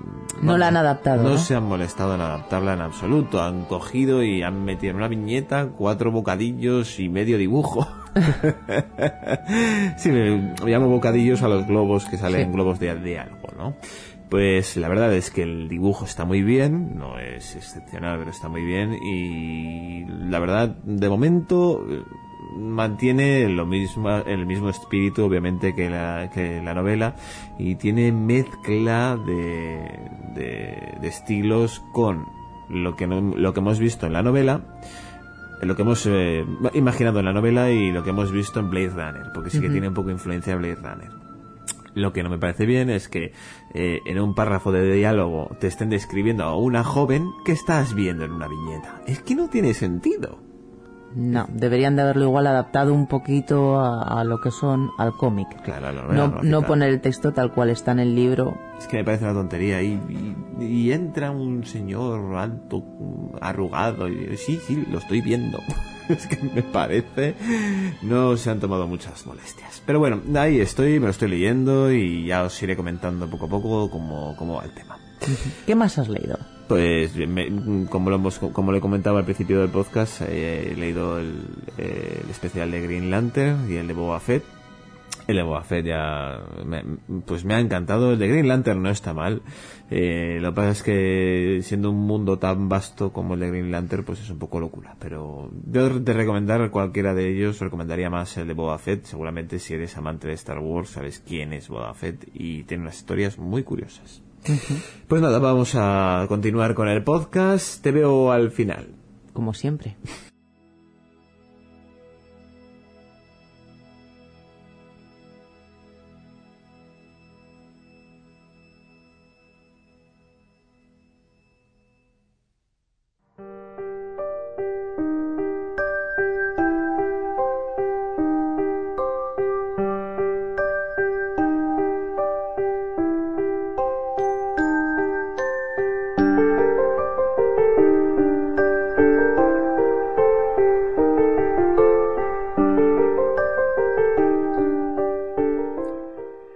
Y vamos ya con el final del programa, ya hasta aquí ha dado todo, yo espero que os haya gustado mucho, me voy a despedir con mis compañeros del especial, que como siempre están aquí, vamos a ir despidiéndolos uno a uno, vamos primero con los nuevos, vamos con Gref, que es el primer programa que ha sentido en la guarida. Hombre, pues aquí es muy a gusto de hablar de, de estos jueguecillos de terror que dan un poco de canguelo, pero nada, pero aquí muy bien, muy bien, aunque muy callado, siempre yo muy callado. A ver sí, la si verdad que calladito. En, en la próxima me suelto un poquito más. Pues sí, eh, ya Seth es su segundo, su segunda aparición, así que yo creo que, bueno, estará con el papel del culo ya para ir al váter, ¿no? Del canguelo, ¿no? Pero ya tu segunda vez, bien, ¿no? No ha dolido. Pues sí, vamos, todo lo que no habla él lo hablo yo, no hay mucho problema. Perdóname si me enrollo demasiado, pero la verdad es que es un tema que me gusta mucho. No pasa hecho, nada. Eh, muchos de los que habéis mencionado los he jugado, vamos. Y, la, y los que no es porque a lo mejor no me ha dado por ponerme, pero la mayoría de ellos los, los acabaré cogiendo. Pa- para enrollados tenemos a Antonio Runa, así que vamos, haces, haces buen juego con él. Así que, Antonio, eh, espero que vuelvas pronto, que no te no tardes tanto como, como hasta ahora. Terror atmosférico. Me ha asustado. Me ha asustado esto yo, por eso he quitado el eco. Digo, madre mía, qué miedo me da. Nada, eh, eh, que ya me pasaré por aquí más a menudo. Lo que pasa que, bueno, en fin, es que has cambiado los días de grabación y ya me has jodido vivo. No, pero bueno, ya ves que si, si hago un esfuerzo y coincidimos, aquí estoy, yo no fallo. Seguro, no, seguro que, que aparecerás más veces por aquí con esas voces terroríficas que nos traes. Sí, señor. Pues ala, hasta luego. Y nada, Cugar despide también a los oyentes. Pues me, me ha encantado este programa porque aparte de disfrutar de, de los juegos de terror, me, los, eh, los compañeros que han estado hoy con nosotros les he visto que manejaban el tema perfectamente, han vendido los juegos muy bien. Sí, sí. Creo que quiero jugar a la mayoría de ellos y, y me gusta que, que la gente controle de, de, de esta manera. Nos han explicado perfectamente perfectamente cada, cada, cada juego, tanto Runa como Greg como Seth, y pues he disfrutado muchísimo. Estamos el programa. Vais a tener que venir más veces por aquí. Vamos a, a tener que hacer, no sé, tres programas a la semana para poder meter a toda la gente que pasa por la guarida. Chicos, yo también me lo he pasado muy bien, así que un servidor se despide de todos vosotros. Sed buenos, no quiero decir que Seth sea bueno, sino todo el mundo, sed, sed buenos. Qué chiste más tonto. Eh... no soy bueno nunca. Ha sido terrorífico. Muchas gracias, chicos, y hasta la próxima semana. Venga, adiós. Adiós. Nos vemos. Hasta luego. Hola, soy Kratos y me uno a la guarida del Cid.